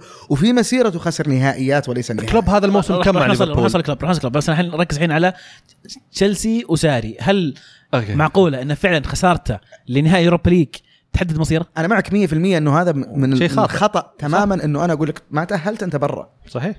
تأهل هو ما فاز. ما فزت في المباراة أنت ما ما, ما تكمل معي. تصرف. مع انه مع العلم إنه ساري يعني الآن يعني أنا عليه تحفظ شوي نوعا ما على ساري ولكن مدرب في الوقت الحالي مناسب لتشيلسي وبعدين راضي يا أخي أنت أنت جاك آه آه يعني منعت منك تسجل لعيبة. وما قدرت إلا تسجل لاعب واحد بوليسيتش وبيرجعوا لك لاعبين إعارة واحتمال خروج هازارد. فمدرب بحجم ساري راضي بكل هذه الظروف إنه يكمل معك موسم قادم ومع ذلك أنت حاط مصيره في في مباراة واحدة أو من نص الموسم ونطلع عليه كلام وهذا يعني صراحة رومان برامفيتش غريب. هي بس كلمة واحدة اللي هو المدرب المناسب لتشيلسي. كنت أجين أتمنى لو أحد الأخوة اللي يشجعون تشيلسي موجودين عشان يعني يرد علي في الكلام هذا. لكن تشيلسي مثل الهلال ما يعني أعتقد إنه خاص جدا المدرب اللي يناسب الفريق هذا لأنه الفريقين هذول على مر السنين تعودوا على خذلان مدرب ورا مدرب ورا مدرب ورا مدرب. فساري أعتقد إنه في الموسم هذا في أكثر من فترات الموسم هذا لاحظنا إنه عنده امتعاض كبير على اللاعبين وعلى أداء اللاعبين وعلى تصرفات اللاعبين. ما هو بس ساري اللي قال الشيء هذا مورينيو قبله سواها في تشيلسي كونتي قبله س... مدربين نجحوا في تشيلسي. مدربين جابوا بطولات في تشيلسي كان عندهم امتعاض من اللاعبين أو إنه اللاعبين طيروهم. هذه مشكلة كبيرة. ساري أنا ما أعتقد إنه يتحمل انه إنه عنده لعيبة بالطريقة هذه وتكلمنا يمكن ع- تحت الهواء عن تصرفه مع كيبا وكيف إنه إيه. ف شخصيا ما أعتقد إنه ساري مناسب لل- لل- للكلتشر وطبيعة اللاعبين الموجودين في تشيلسي وهذا الشيء الثاني اللي ممكن يعني آه، يساعد في عملية إقالة ساري أو خروج ساري إنه ساري نفسه ما هو مرتاح ما ارتاح مع مع ال- الدوري ما ارتاح مع الفريق ما ارتاح مع ال- الوضع اللي حاصل في تشيلسي وال- والتعامل وطريقة التعامل اللي اللي صارت من خلال الموسم بينه وبين وبين إدارة آه، النادي خصوصا إنه عنده برضو خيارات أتوقع أو عنده خيارات ثانية آه، ميلان، ميلان خيار يوفنتوس يوفنتوس خيار حتى روما ممكن في. حال ما اتفقوا مع جاسبريني برشلونة خيار يعني ف فانا عن نفسي أتوقع تشيلسي آه، أقرب للفوز 1-0 2-1 أم، فعلا مباراة يعني أتوقع تكون جميلة المباراة وحماسية وفريقين شبه متكافئين. شخصيا أنا راح أميل شوي إلى أرسنال بسبة آه، راسي الحرب اللي عندهم المهاجمين اللي عندهم اللي هم لاكازيت وأوباميانج. بالإضافة إلى خبرة أوناي أمري في هذه البطولة. صحيح. هي لعبته. ونحس ساري دائما في النهايات. أيضا أتوقع إنه راح يكون له دور لكن ما راح اتفاجئ تماما إذا فاز تشيلسي لكن توقعي إن آه، أرسنال هو اللي أقرب. ننتقل للمباراة الأهم والأكبر يوم السبت القادم إن شاء الله الساعة 10 مساء بين توتنهام وليفربول نهائي دوري أبطال أوروبا 2019 في الواندا موتريبوليتانو في مدريد. أنا راح أبدأ معك نواف بأنك يعني مشجع ليفربول. مبدئيا مبدئيا أي أحد يطالع هذه المباراة راح يرشح حتى لو بسيط بشكل بسيط ليفربول. يدخل ليفربول هو المرشح الأكبر هذه المباراة. آه، فريق كان موجود الموسم الماضي في النهائي وأيضا الآن كرر هذا هذا الإنجاز وصوله للنهائي مرة ثانية. فريق يقدم مستوى رائع هذا الموسم. آه شفناه في الدوري الإنجليزي إلى آخر جولة. استثنائي. آه استثنائي إلى آخر جولة. وصل آه مع السيتي 97 نقطة. آه هذا الموسم رقم يجيب لك الدوري في كل السنوات الماضية إلا يمكن سنة واحدة والسنة هذه. أمام توتنهام المفاجأة اللي آه استطاع إنه يخرج السيتي آه يخرج أياكس قاهر الكبار. ولكن نرجع ونقول إنه كان قريب جدا منه أصلا ما يتأهل لدور 16 لو كان الموضوع فرق هدف بالنسبة لمباراة إنتر وبي اس في هل تشعر إن المرة هذه لأنه ليفربول هو المرشح الأكبر عكس السنة الماضية هذا الشيء راح يكون في صالحهم أم يكون ضدهم؟ أمر واحد اللي يخليك تخاف كمشجع ليفربول في المباراة إنه ما في ولا لاعب من لاعبين توتنهام ما في ولا مشجع من مشجعين توتنهام يتخيل إنه يشوف نفسه في المكان هذا مرة ثانية مع الاحترام الشديد لتوتنهام كنادي وبوتشيتينو واللعيبة ال quality الممتازين الموجودين في الفريق ولكن ما راح يوصل نهائي آخر لما الفريق ما راح يوصل نهائي آخر يقول يا هذه يعني now or never الحين ولا ابدا؟ خلاص. هذا شيء لازم يخليك تخاف. لعبنا مع توتنهام أكثر من مباراة مع بوتشيتينو كلوب آه فريق منافس بلا شك من الفرق اللي نتعب في اللعب معها نتعب لأنه يبادرنا في اللعب. يعني لما نلعب مع مانشستر يونايتد نتعب لأنه إحنا لحالنا قاعدين نلعب في المباراة. فريق واحد قاعد يلعب والفريق الثاني جالس كله في الدفاع. لكن لما نلعب مع توتنهام ومانشستر سيتي وارسنال لما نلعب معه ما نتعب لأنه يفتح لنا الدفاع. يقول لك تفضل سجل المباراة سهلة.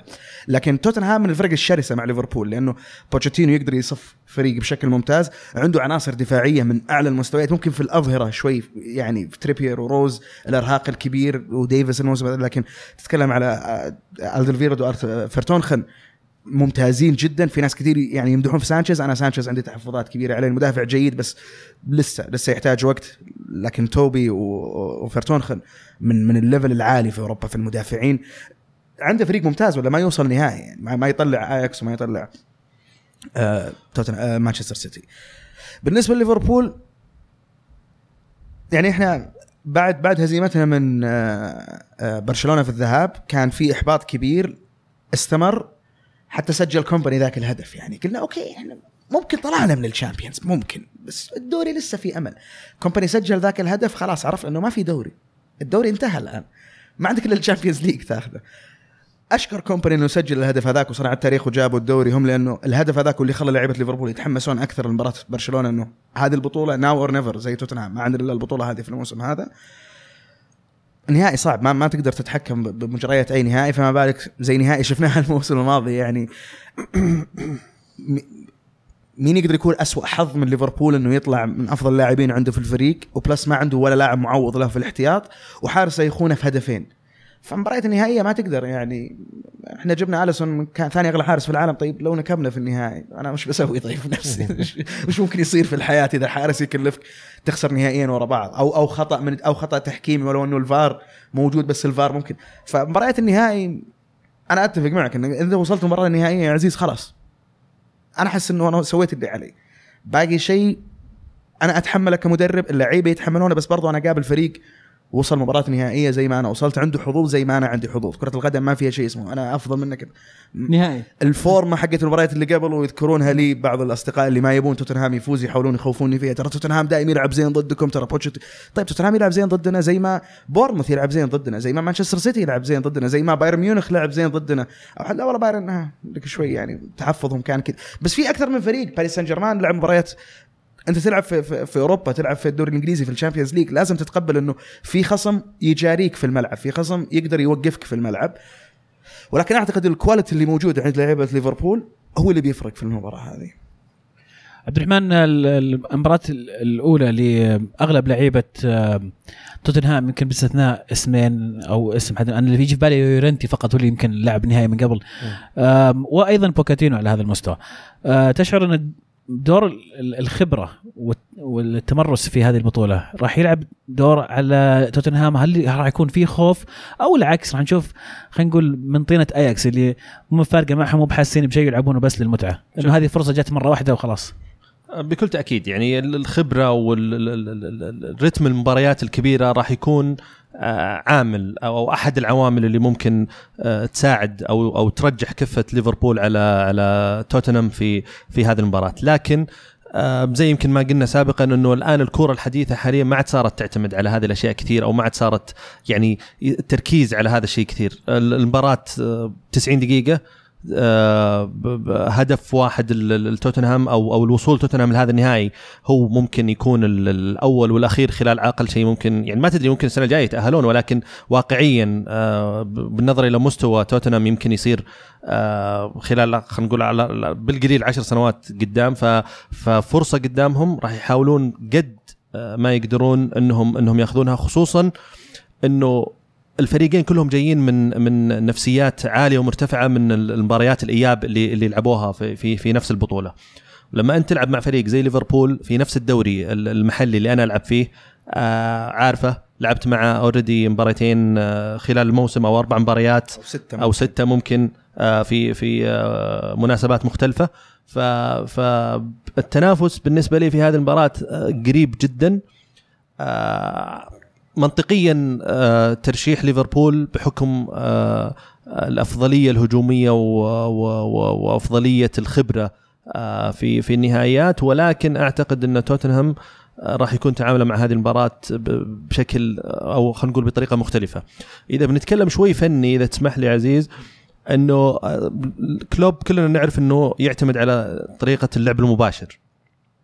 وتوتنهام يعتمد على الكور آه، العالية. دائما هاري كين غالبا أو لورنتي إذا كان موجود. ليفربول باللعب المباشر ب- يضرب آه، الخط الخلفي لتوتنهام لأنه كوتينهو غالبا راح يشرك ثلاث مدافعين. إذا إذا إذا إذا لعب بسانشيز وألدرفيرلد وفرتونخن هذه الثلاثة دائما تكون سلبية على توتنهام.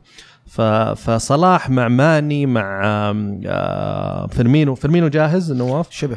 اي شبه مع. فيرمينو إذا ك- إذا شارك مع كيتا برضو برضو. روبرتسون وترنت روبرتسون وكله لعب مباشر. سريع وهذا غالبا يضرب الخطوط الخلفية عند عند توتنهام. في المقابل أي خطأ ممكن من ليفربول أو أو عدم وصول الكره بشكل سليم راح تكون خطورة على ليفربول بحكم إنه جاهزين الخط الخلفي لتوتنهام إنه يلعب كور عالية لهاري كين ينزلها لوكاس مورا يمين أو آه، ديلي ألي يسار وتبدأ الخطورة من توتنهام. بس أنت تنسى إنه عندنا فان دايك. آه، okay بس أنت تتكلم لما تلعب آه، الكرة العالية وين بتلعبها؟ إذا فان دايك أو ماتيب موجود اللي هو الخيار الثاني. إيه يعني أنا أتفق معك تماما إنه في مباراة آياكس اللي حصل إنه يعني دي ليخت جاه مدح كثير الموسم هذا ويستحق. اللاعب في 19 سنة صحيح. أداء فظيع عالمي. لكن في ال 45 دقيقة الثانية في مباراة توتنهام يبين لك قلة الخبرة اللي موجودة عنده في أكثر من كورة. يكون يورنتي متمركز عند بليند ويقدر يكسب الكورة. يورنتي متمركز خبره خبرة يورنتي بعد في ولا اللقطات مرة- هذه أكيد تلعب دور. إيه. ولا مرة دي ليخت أنت من نفسك هذا اللاعب ما ينزل الكورة هذا اللاعب عندي أنا. في ليفربول عندنا فان دايك اللي في الهواء ما حد تفوق عليه الموسم هذا وأيضا ماتب جيد. أتفق معك انه خطورة سبيرز بتكون سون و... ولوكاس مورا. ولوكاس مورا. لأنه بيستغلون المساحات حق ترينت وروبرتسون بالضبط. بس شفناها كثير شفنا مانشستر سيتي يلعب مع ليفربول يعني الأجن... الأطراف حقت مانشستر سيتي ساني وستيرلينج. في في كفة مع آه، سون ولوكاس مورا. مدافعينا قدها. في أكثر من من مواجهة روبرتسون وترنت يكونون قد الحمل هذا. طبعا هاري كين آه، رجع للتمرينات يوم الجمعة الماضي اذا غلطان تو انضم للتمرين الجماعية. ما أدري احتمالية مشاركته حتى آه، بوتشيتينو لما سئل عن الموضوع قال راح نشوف هل هو بيلعب ولا ما راح يلعب ولا راح يكون متدكه فكلها أشياء ما زال فيها يعني ينظر الموضوع. آه، ولكن عندهم عندهم آه، سون ويورنتي ولوكاس مورا الفريق يعني بحالة بحالة جيدة. نفسية حتى نفسيا ال- ال- الفريق نفسيته جدا. لا شيء تخسره ما عندك. تخسره. أنت أصلا already يعني وصلت آه، أكثر ما كنت متوقع أكثر من الطموح. ف بوتشيتينو يقول راح يصيح أسبوع إذا فزت. بيصيح أسبوع أسبوع. عشان هم شبوا فيه بعد ما صاح بعدين. بعدين. أنا مشاعري مختلطة والله نواف صراحة ما أدري. عطنا توقعاتك وأمنياتك. والله أمنيات صراحة ما عندي يعني أمنيات 50 50 ودي ليفربول عشان اللي سواه في مباراة ال- الإياب. لا وصراحة يعني عشان يعني آه، أنا ما ما أحب شخصية محمد صلاح. sorry ما أحب شخصيته ابدا لكن أحبه كلاعب وأحس إنه لاعب مجتهد وكلاعب عربي برضو آه، خلينا نكون واقعيين هو وساديو ماني بشكل خاص يستحقون إنجاز وحتى كلوب مسكين اللي اللي, اللي صراحة ما عنده يعني حظه للأسف سيء في في هذه البطولة.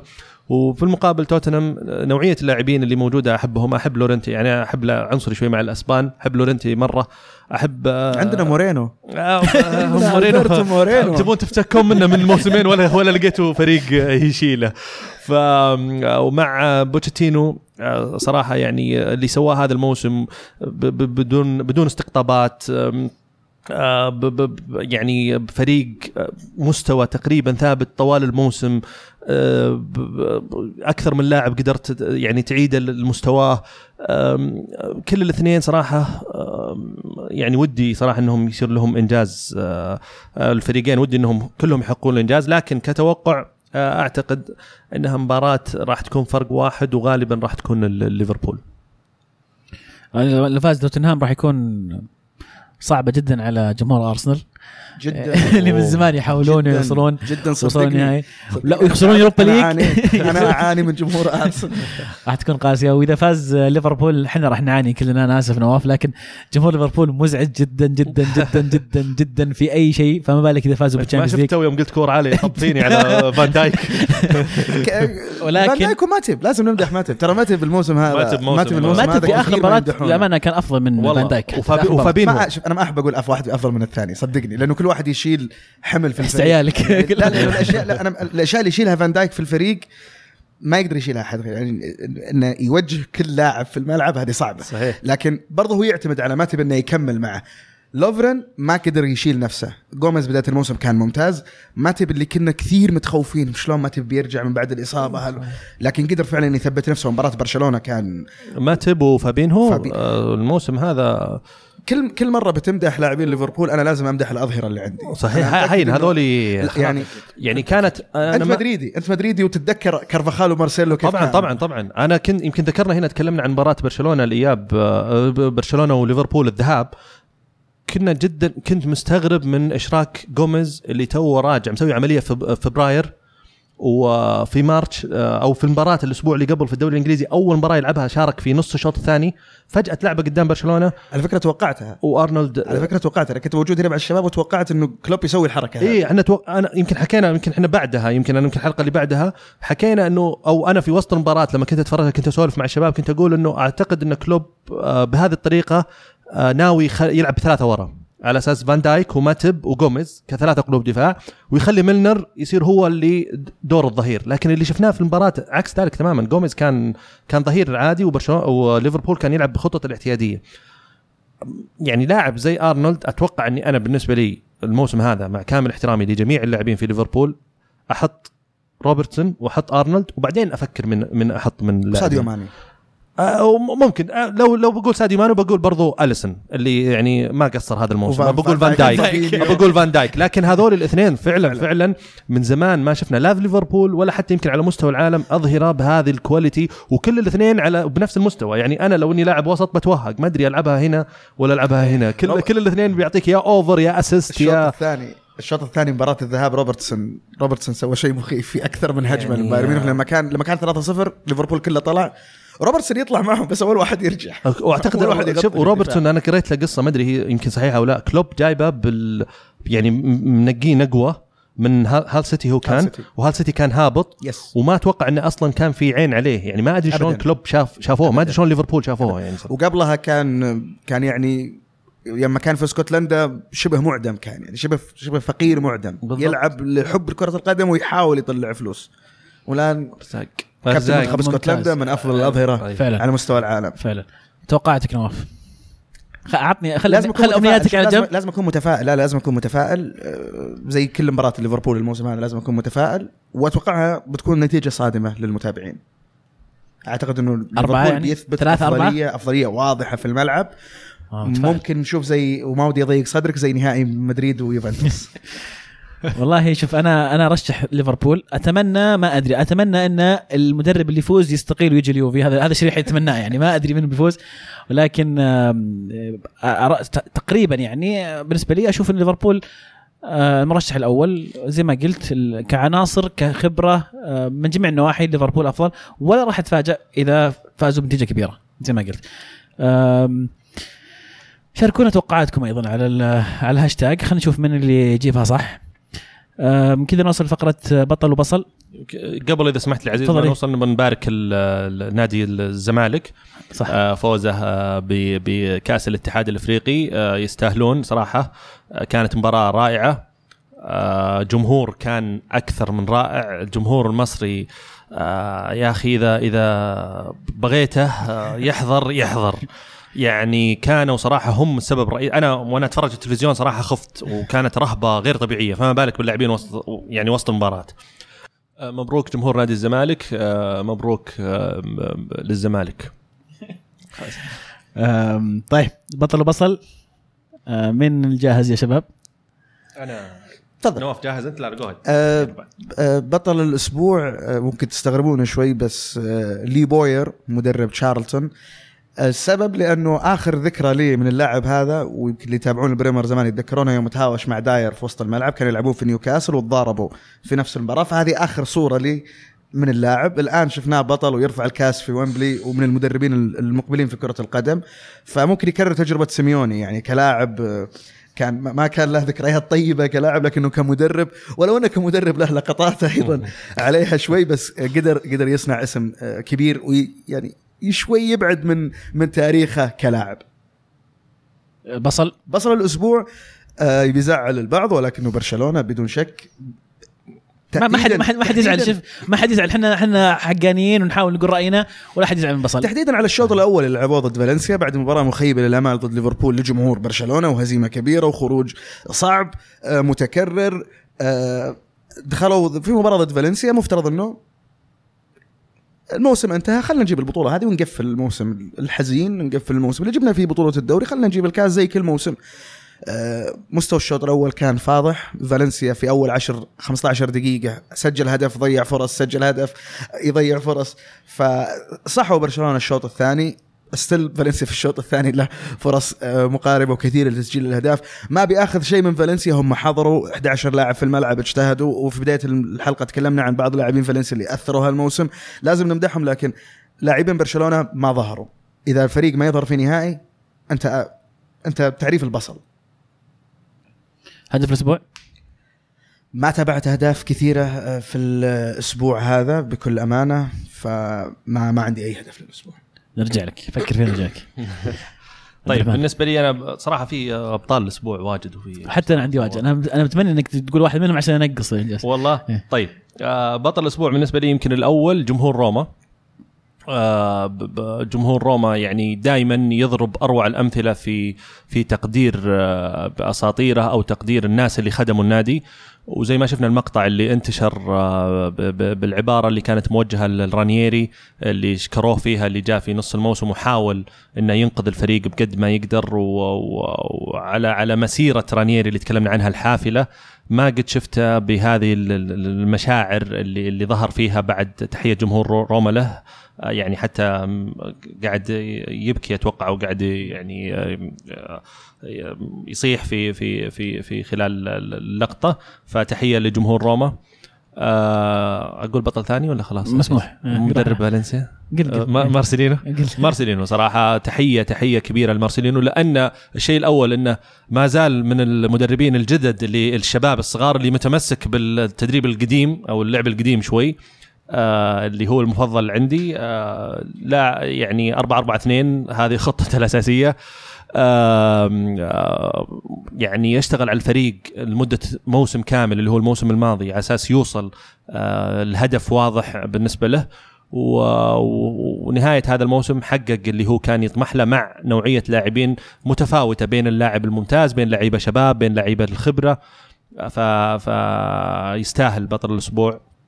هذا. بالنسبة لبطل الأسبوع أنا سوري نواف إدارة ميلان اللي بدأت بمشروع كان الكل آه، متفائل فيه ويتوقع له آه، شيء إيجابي. آه، ما أتكلم عن تعيين مدرب جاتوزو ولكن على أقل تقدير تعيين ليوناردو وجود مالديني في, في الإدارة.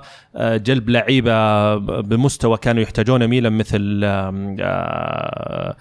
شو اسمه باكيتا مثل بيونتك ف ف عدم استمرارية هذا المشروع وبنهايه موسم بسبب عدم تأهل لل Champions League اللي كان أصلا من الأساس صعب وكان هدف أتوقع إنه كان شبه صعب يعني آه لهذا الموسم. ومع ذلك نافسوا وكان الفارق نقطة واحدة. وقرروا يفسدون هذا المشروع باستقالة ليوناردو وفي الطريق مالديني. ولا ندري وش. يعني في كان في عشوائيه أصلا تعيين تعيين جاتوزو مونكي وتجديد إيه. لجاتوزو. كان في عشوائية ما يعني خلينا نقول قصر نظر في في خطط ميلان. بالضبط. فما ما ما ندري وش مستقبل ميلان الحالي آه، لكن نتمنى لهم كل خير. آه، هدف الأسبوع بشكل سريع آه، هدف لمنتخب الاورجواي تحت 21 سنة في في كأس العالم تحت 21 سنة ضد النرويج. هدف جدا رائع كان المهاجم تحركه كان ممتاز كرة عالية جتها استلمها بالصدر. قبل ما تنزل على الأرض شاتها على الطاير آه، آه، في, في, في, في الباب فهدف كان جدا رائع. شو اسم اللاعب؟ نسيت والله. بس إنه صراحة كان هدف جميل. طيب بالنسبة لي بطل الأسبوع أنا صفيت على بطل واحد اللي هو نادي يونيون برلين اللي تأهل للدرجة الممتازة بعد فوزه على شتوتغارت في مباراة التصفيات اللي تقام بين المركز الثالث في الثالث من الأخير في ألمانيا ضد الثالث آه في الدرجة الأولى أو الدرجة الثانية. وانت آه، يونيون برلين طبعا في الذهاب تعادل 2 2 امام شتوتغارت في ملعب شتوتغارت وفي الإياب. انتهت 0 0 وتأهلوا للدوري الألماني الممتاز لأول مرة في تاريخهم فيستاهلون يكون بطل الأسبوع. بطل الأسبوع شطحة شوية يا جماعة لكن معليش. الدرجة الرابعة في الدوري الهولندي في حكم ملقوف. ما يعرف أتوقع انتشرت كثير. آه بس يدلك على سوء تمركز الحكم. والشيء اللي ودي أتكلم عنه إن القانون راح يتغير. أتوقع بدايه بدايه من 1 June أو 1 July راح يتغير القانون. أي لمسة للحكم تؤثر على الكورة أو تنقلها من فريق إلى فريق آخر أو تسبب في هدف زي اللي صار أه تحسب أه ركلة حرة أو إسقاط كرة أو ركلة حرة غير مباشرة. هذا المفروض. فهذيك راح يتغير. هدف الأسبوع بالنسبة لي هدف أه كينجزلي كومن على لايبزيج في النهائي. ال control اللي سواه كينجزلي كومن في هذه المباراة في هذا الهدف كان رائع جدا. اللاعب أتوقع عمره 22 سنة محقق ستة دوري في مسيرته. كأس عالم. وكأس عالم. إعارة هو ولا شراء؟ لا لا شارينا شارينا. Champions League حقق؟ لا لا ما PSG يوفي بايرن ما ما ما لحق ولكن يعني اللاعب صغير ومتشبع بطولات ف أحد الخيارات في تعويض آه، رحيل روبن وريبيري. بنصل آه، إلى الفقرة الأخيرة وهي هاشتاج الكرة معنا. راح ناخذ آه، كم مشاركة من الهاشتاج بشكل سريع. عندنا مشاركة من مقتدى يقول دائما أسمع هذا المدرب مخصص لدوري وهذا للأبطال وفعلا نشوف مدرب مبدع بدوري والعكس في الأخ في الآخر. ليش هذا الفرق؟ الملعب نفس الأبعاد والكره نفسها مثل السيتي مسيطر في الدوري الإنجليزي وفي الأبطال ينجلد من توتنهام. إدارة المباراة اللي تفرق. جوارديولا أنا أرجع ثاني أقول أنا ما أحب أني أجي في المكان هذا وأتكلم وأنتقد على مدرب ولكن جوارديولا في مباراة آه، توتنهام كان تقريبا الفرق هدف. بين سيتي وتوتنهام. سجلوا مبكر مانشستر سيتي ما قدر يتعامل مع المباراة ما قدر يهدي الرتم مع أنه مانشستر سيتي أحسن فريق يمسك الكورة في أوروبا. ما فضل إنه يمسك الكورة فضل إنه يسجل الثاني دخل عليه هدف تدارك نفسه وسجل الهدف الثاني ما تعلم من آه، غلطته. ببساطة يعني اللي سواه كلوب فيها في مباراة برشلونة كيف إنه قدر يتعامل مع المباراة من 3-0 من شوط أول منتهي 1-0 لحد ما سجل هدفين في وقت سريع لحد ما سجل هدف رابع في آخر الدقائق واللي سواه آه، آه، بيب جوارديولا في مباراة توتنهام. إدارة المباراة يمكن سيميوني هو الأفضل في الشيء هذا. أنا دائما كل سنة يلعب فيها أي من فرقة في ال Champions League المدرب الأول اللي ما أبغى أقابله هو سيميوني لأنه الجزئيات اللي يلعب عليها في المباراة هذه يعني خروجه من يوفنتوس الموسم هذا خارق رونالدو هو اللي قدر يسوي. لكن لو نرجع للذهاب إلا كريستيانو. لو نرجع للذهاب بالضبط ولا- لكن لو نرجع للذهاب المباراة ما كانت كويسة وأتلتيكو سجل هدفين من لا شيء وفاز فيها 2-0 قدر يطبق الشيء هذا سنة ورا سنة ضد فريق ورا فريق يفشل في النهائي لأنه تختفي قاعدة الخروج المغلوب والهدف بهدفين والذهاب والإياب. فأمثلة بسيطة بس. أتفق معك تماما نواف. أضف إلى ذلك آه، قدرة بعض المدربين على التدوير والمنافسة على المستوى الطويل. لما يكون عندك دوري هو عبارة عن ماراثون. عكس ما يكون عندك مباريات خروج مغلوب اللي يبغى لها تفاصيل مختلفة تماما وتفرق معها تفاصيل صغيرة يا تأهلك يا تطلعك من البطولة. فبعض المدربين عندهم القدرة انه يخلي فريقه يشتغل على 38 جولة. يعرف متى آه، يخلي فريق يشد ومتى يهدي ومتى يبدل متى ينزل لعيب الاحتياط. عنده القدرة انه يخلي لعيبته مستواهم يتصاعد إلى نهاية الموسم. بعض المدربين يفتقد هذه المهارة لكن عنده قدره أنه يعرف كيف يحلل المباراة اللي جاية قدام الفريق الفلاني يعرف يفوز عليه ذهب واياب يعرف يطلعها حتى لو كانت 0 0 1 1 يعرف يخلص الموضوع. فبعض المدربين عندهم قدرات آه، مختلفة. آه، محسن يقول ما هي الأهداف المنطقية لكونتي إذا جاء للإنتر؟ ومشكورين على جهودكم هالموسم امتعتونا وهل في بودكاست للكوبا أو للانتقالات؟ أهم شيء لا تطولون علينا. آه، بشكل سريع الفقرة الثانية من السؤال إن شاء الله بنحاول نكون معكم خلال الصيف. ما نوعدكم يكون في حلقة كل أسبوع لكن راح نطلع عليكم فترة فترة نتكلم عن الانتقالات ويمكن عن أيضا عن الكوبا في الفترات ال- الأخيرة أو المرحله النهائيه من البطولة. آه، ولكن إن شاء الله راح نكون موجودين. آه، كونتي مع الإنتر. إيش يعتبر نجاح؟ إيش يعتبر فشل؟ هل المفروض ينافسون على الدوري من السنة الجاية؟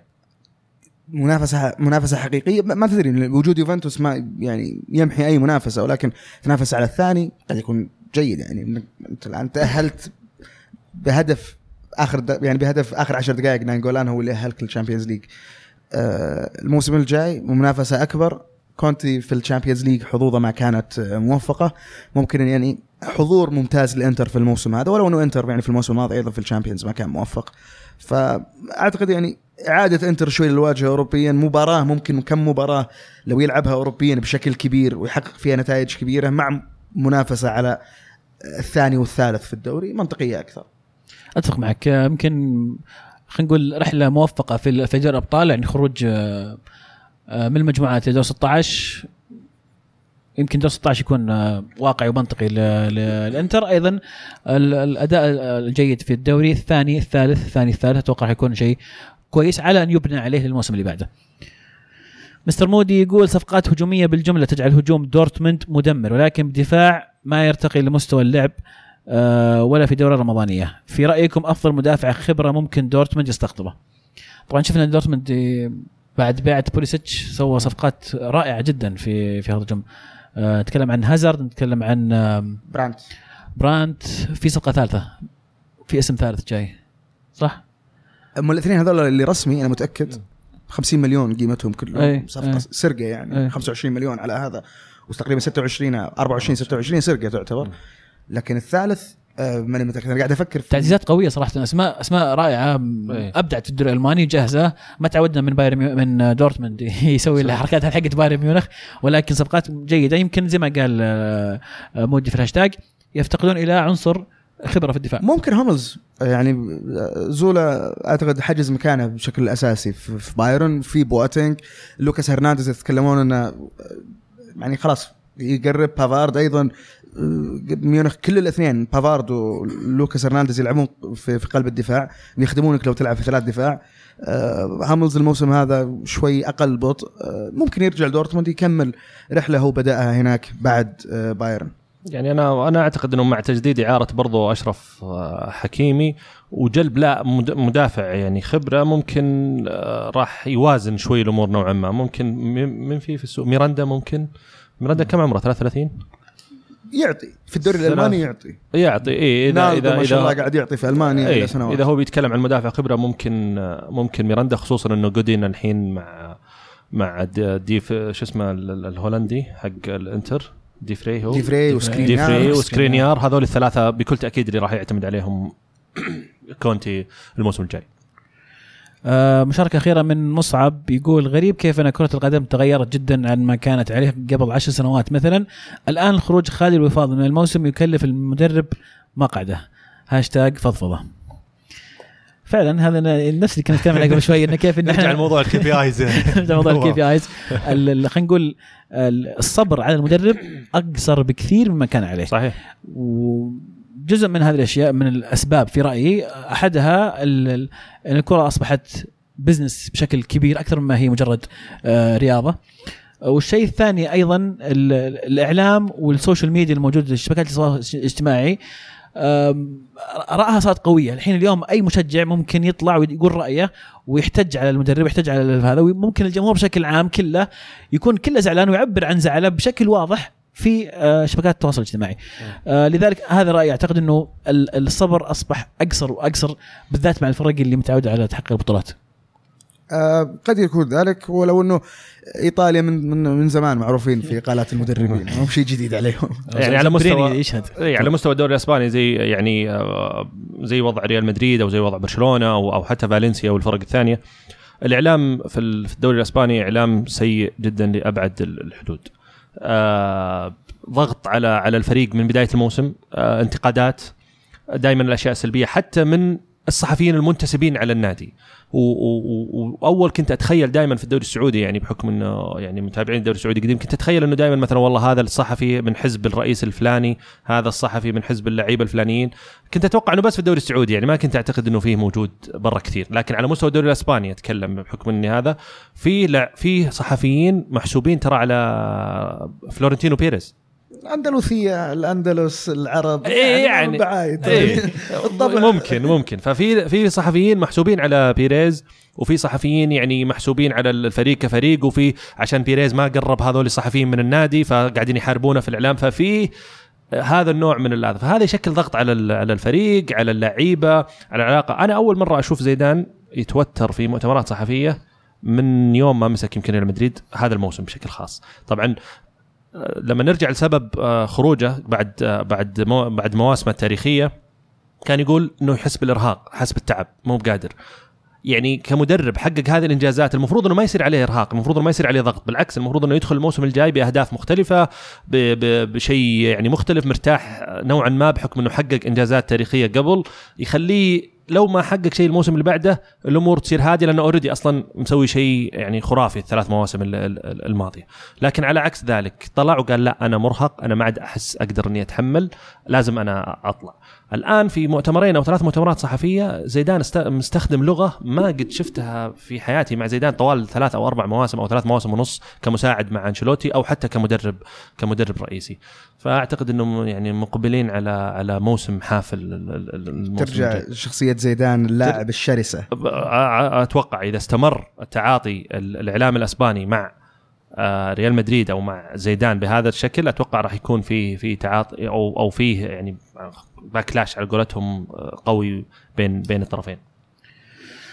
تمام يعطيكم العافية. شكرا لكل من شاركنا على الهاشتاج. آه، شاركونا أيضا الأسبوع القادم نفس الهاشتاج الكورة underscore معنا. أعطونا توقعاتكم للأبطال أعطونا آرائكم عن المباراة آه، بعد ما تشوفونها. شاركونا توقعاتكم لعبة الكراسي في مختلف الدوريات مين بيقعد مين بيمشي من مدرب مناسب لبعض الأندية الأندية تشجعونها. تابعونا على شبكات التواصل الاجتماعي جميعها ساوند كلاود آه، جوجل بودكاست برنامج بودكاست لجوالات الايفون موجودين على جميع البرامج اللي فيها آه، المدونات الصوتية أو البودكاست. آه، وإذا لقيتوا برنامج إحنا موجودين عليه علمونا. تابعونا أيضا على يوتيوب على إنستغرام على سناب شات. لا يفوتكم محمد الشامسي شنب الذيب من باكو لتغطية مباراه تشيلسي وأرسنال نهائي ال Europa League. آه، تابعوه على سناب شات في حساب الكرة معنا. آه، في الختام شكرا. آه، شباب يعطيكم العافية. شكرا نواف. يعطيك ألف. شرفتنا. وشاكر لك. أدري إنك جاي من مسافة شوي بعيدة فيعطيك ألف ألف عافية. لا تستاهلون. آه. ما يحتاج ولنا شرف صراحة. نظهر فيه أكثر من مرة. حبيبي أنت راعي مكان. ما انت ما أنت بضيف خلاص أنت واحد مننا. عبد الرحمن صديقي شكرا لك. يعطيك يعطيك. ألف عافية. يعطيكم العافية عزيز آه هذه حلقتنا اليوم إذا كانت تسمح لي بس تفضل. إذا تسمح لي بس تفضل. قبل الختام لأني تحسفت اني ما قلتها ال- المرة الماضية وكنت لازم أقولها اليوم آه، في حال خسر ليفربول لا قدر الله نهائي ال Champions League آه، شخصيا كمشجع ليفربول ما أنا ما أحب أقول لازم إحنا كمشجعين لأنه ما أحب أفرض شيء على أحد كل واحد له آه، يعني هواه وال- والأشياء اللي يقتنع فيها لكن آه، الموسم الماضي كان مانشستر سيتي فارق 25 نقطة عن ليفربول وكنا في نهائي ال Champions League وما حالفنا الحظ إنه أخذنا البطولة. الموسم هذا شفنا تدعيمات أكبر في الفريق شفنا انضمام أسماء أكبر حفاظ على الأسماء الموجودة أشياء ما كنا متعودين عليها في السنوات الماضية كمشجعين ليفربول. الموسم هذا فارق ال 25 نقطة صار نقطتين. هزيمة واحدة في الموسم الكامل آه، دفاع من أفضل دفاع في الموسم بعد ما كان انتقادات كبيرة على دفاع ليفربول وعلى يورجن كلوب وكيف هو آه، مدرب ضعيف دفاعيا. لا نزال في نهائي ال Champions League. نتمنى أنه يحالفنا الحظ في هالسنة. نحقق البطولة. مقصدي في حال لم نحقق البطولة فريقنا كبير فريقنا قدم موسم جبار. بعد موسم ماضي جبار لازم نفتخر بالعمل هذا لازم نفتخر باللاعبين وبالمدربين وبالجمهور اللي شاركوا آه، في الإنجاز هذا. أتمنى أنه يتوج بال final. وبس هذه النقطة البسيطة اللي كانت توفيق. هذه رسالة نواف لليفربولوية. أيضا تابعوا آه، ألعاب شبكة ألعاب لكل ما هو ألعاب اللي يحب ال video games لا يفوتكم عندهم آه، تغطية في اليوتيوب خرافية رائعة. أنا مالي في الألعاب لكن أستمتع في في الفيديوهات اللي ينزلونها. آه هذه حلقتنا. شكرا لكم مستمعينا. كانت الكره معنا والحين الكره معكم. فمان الله.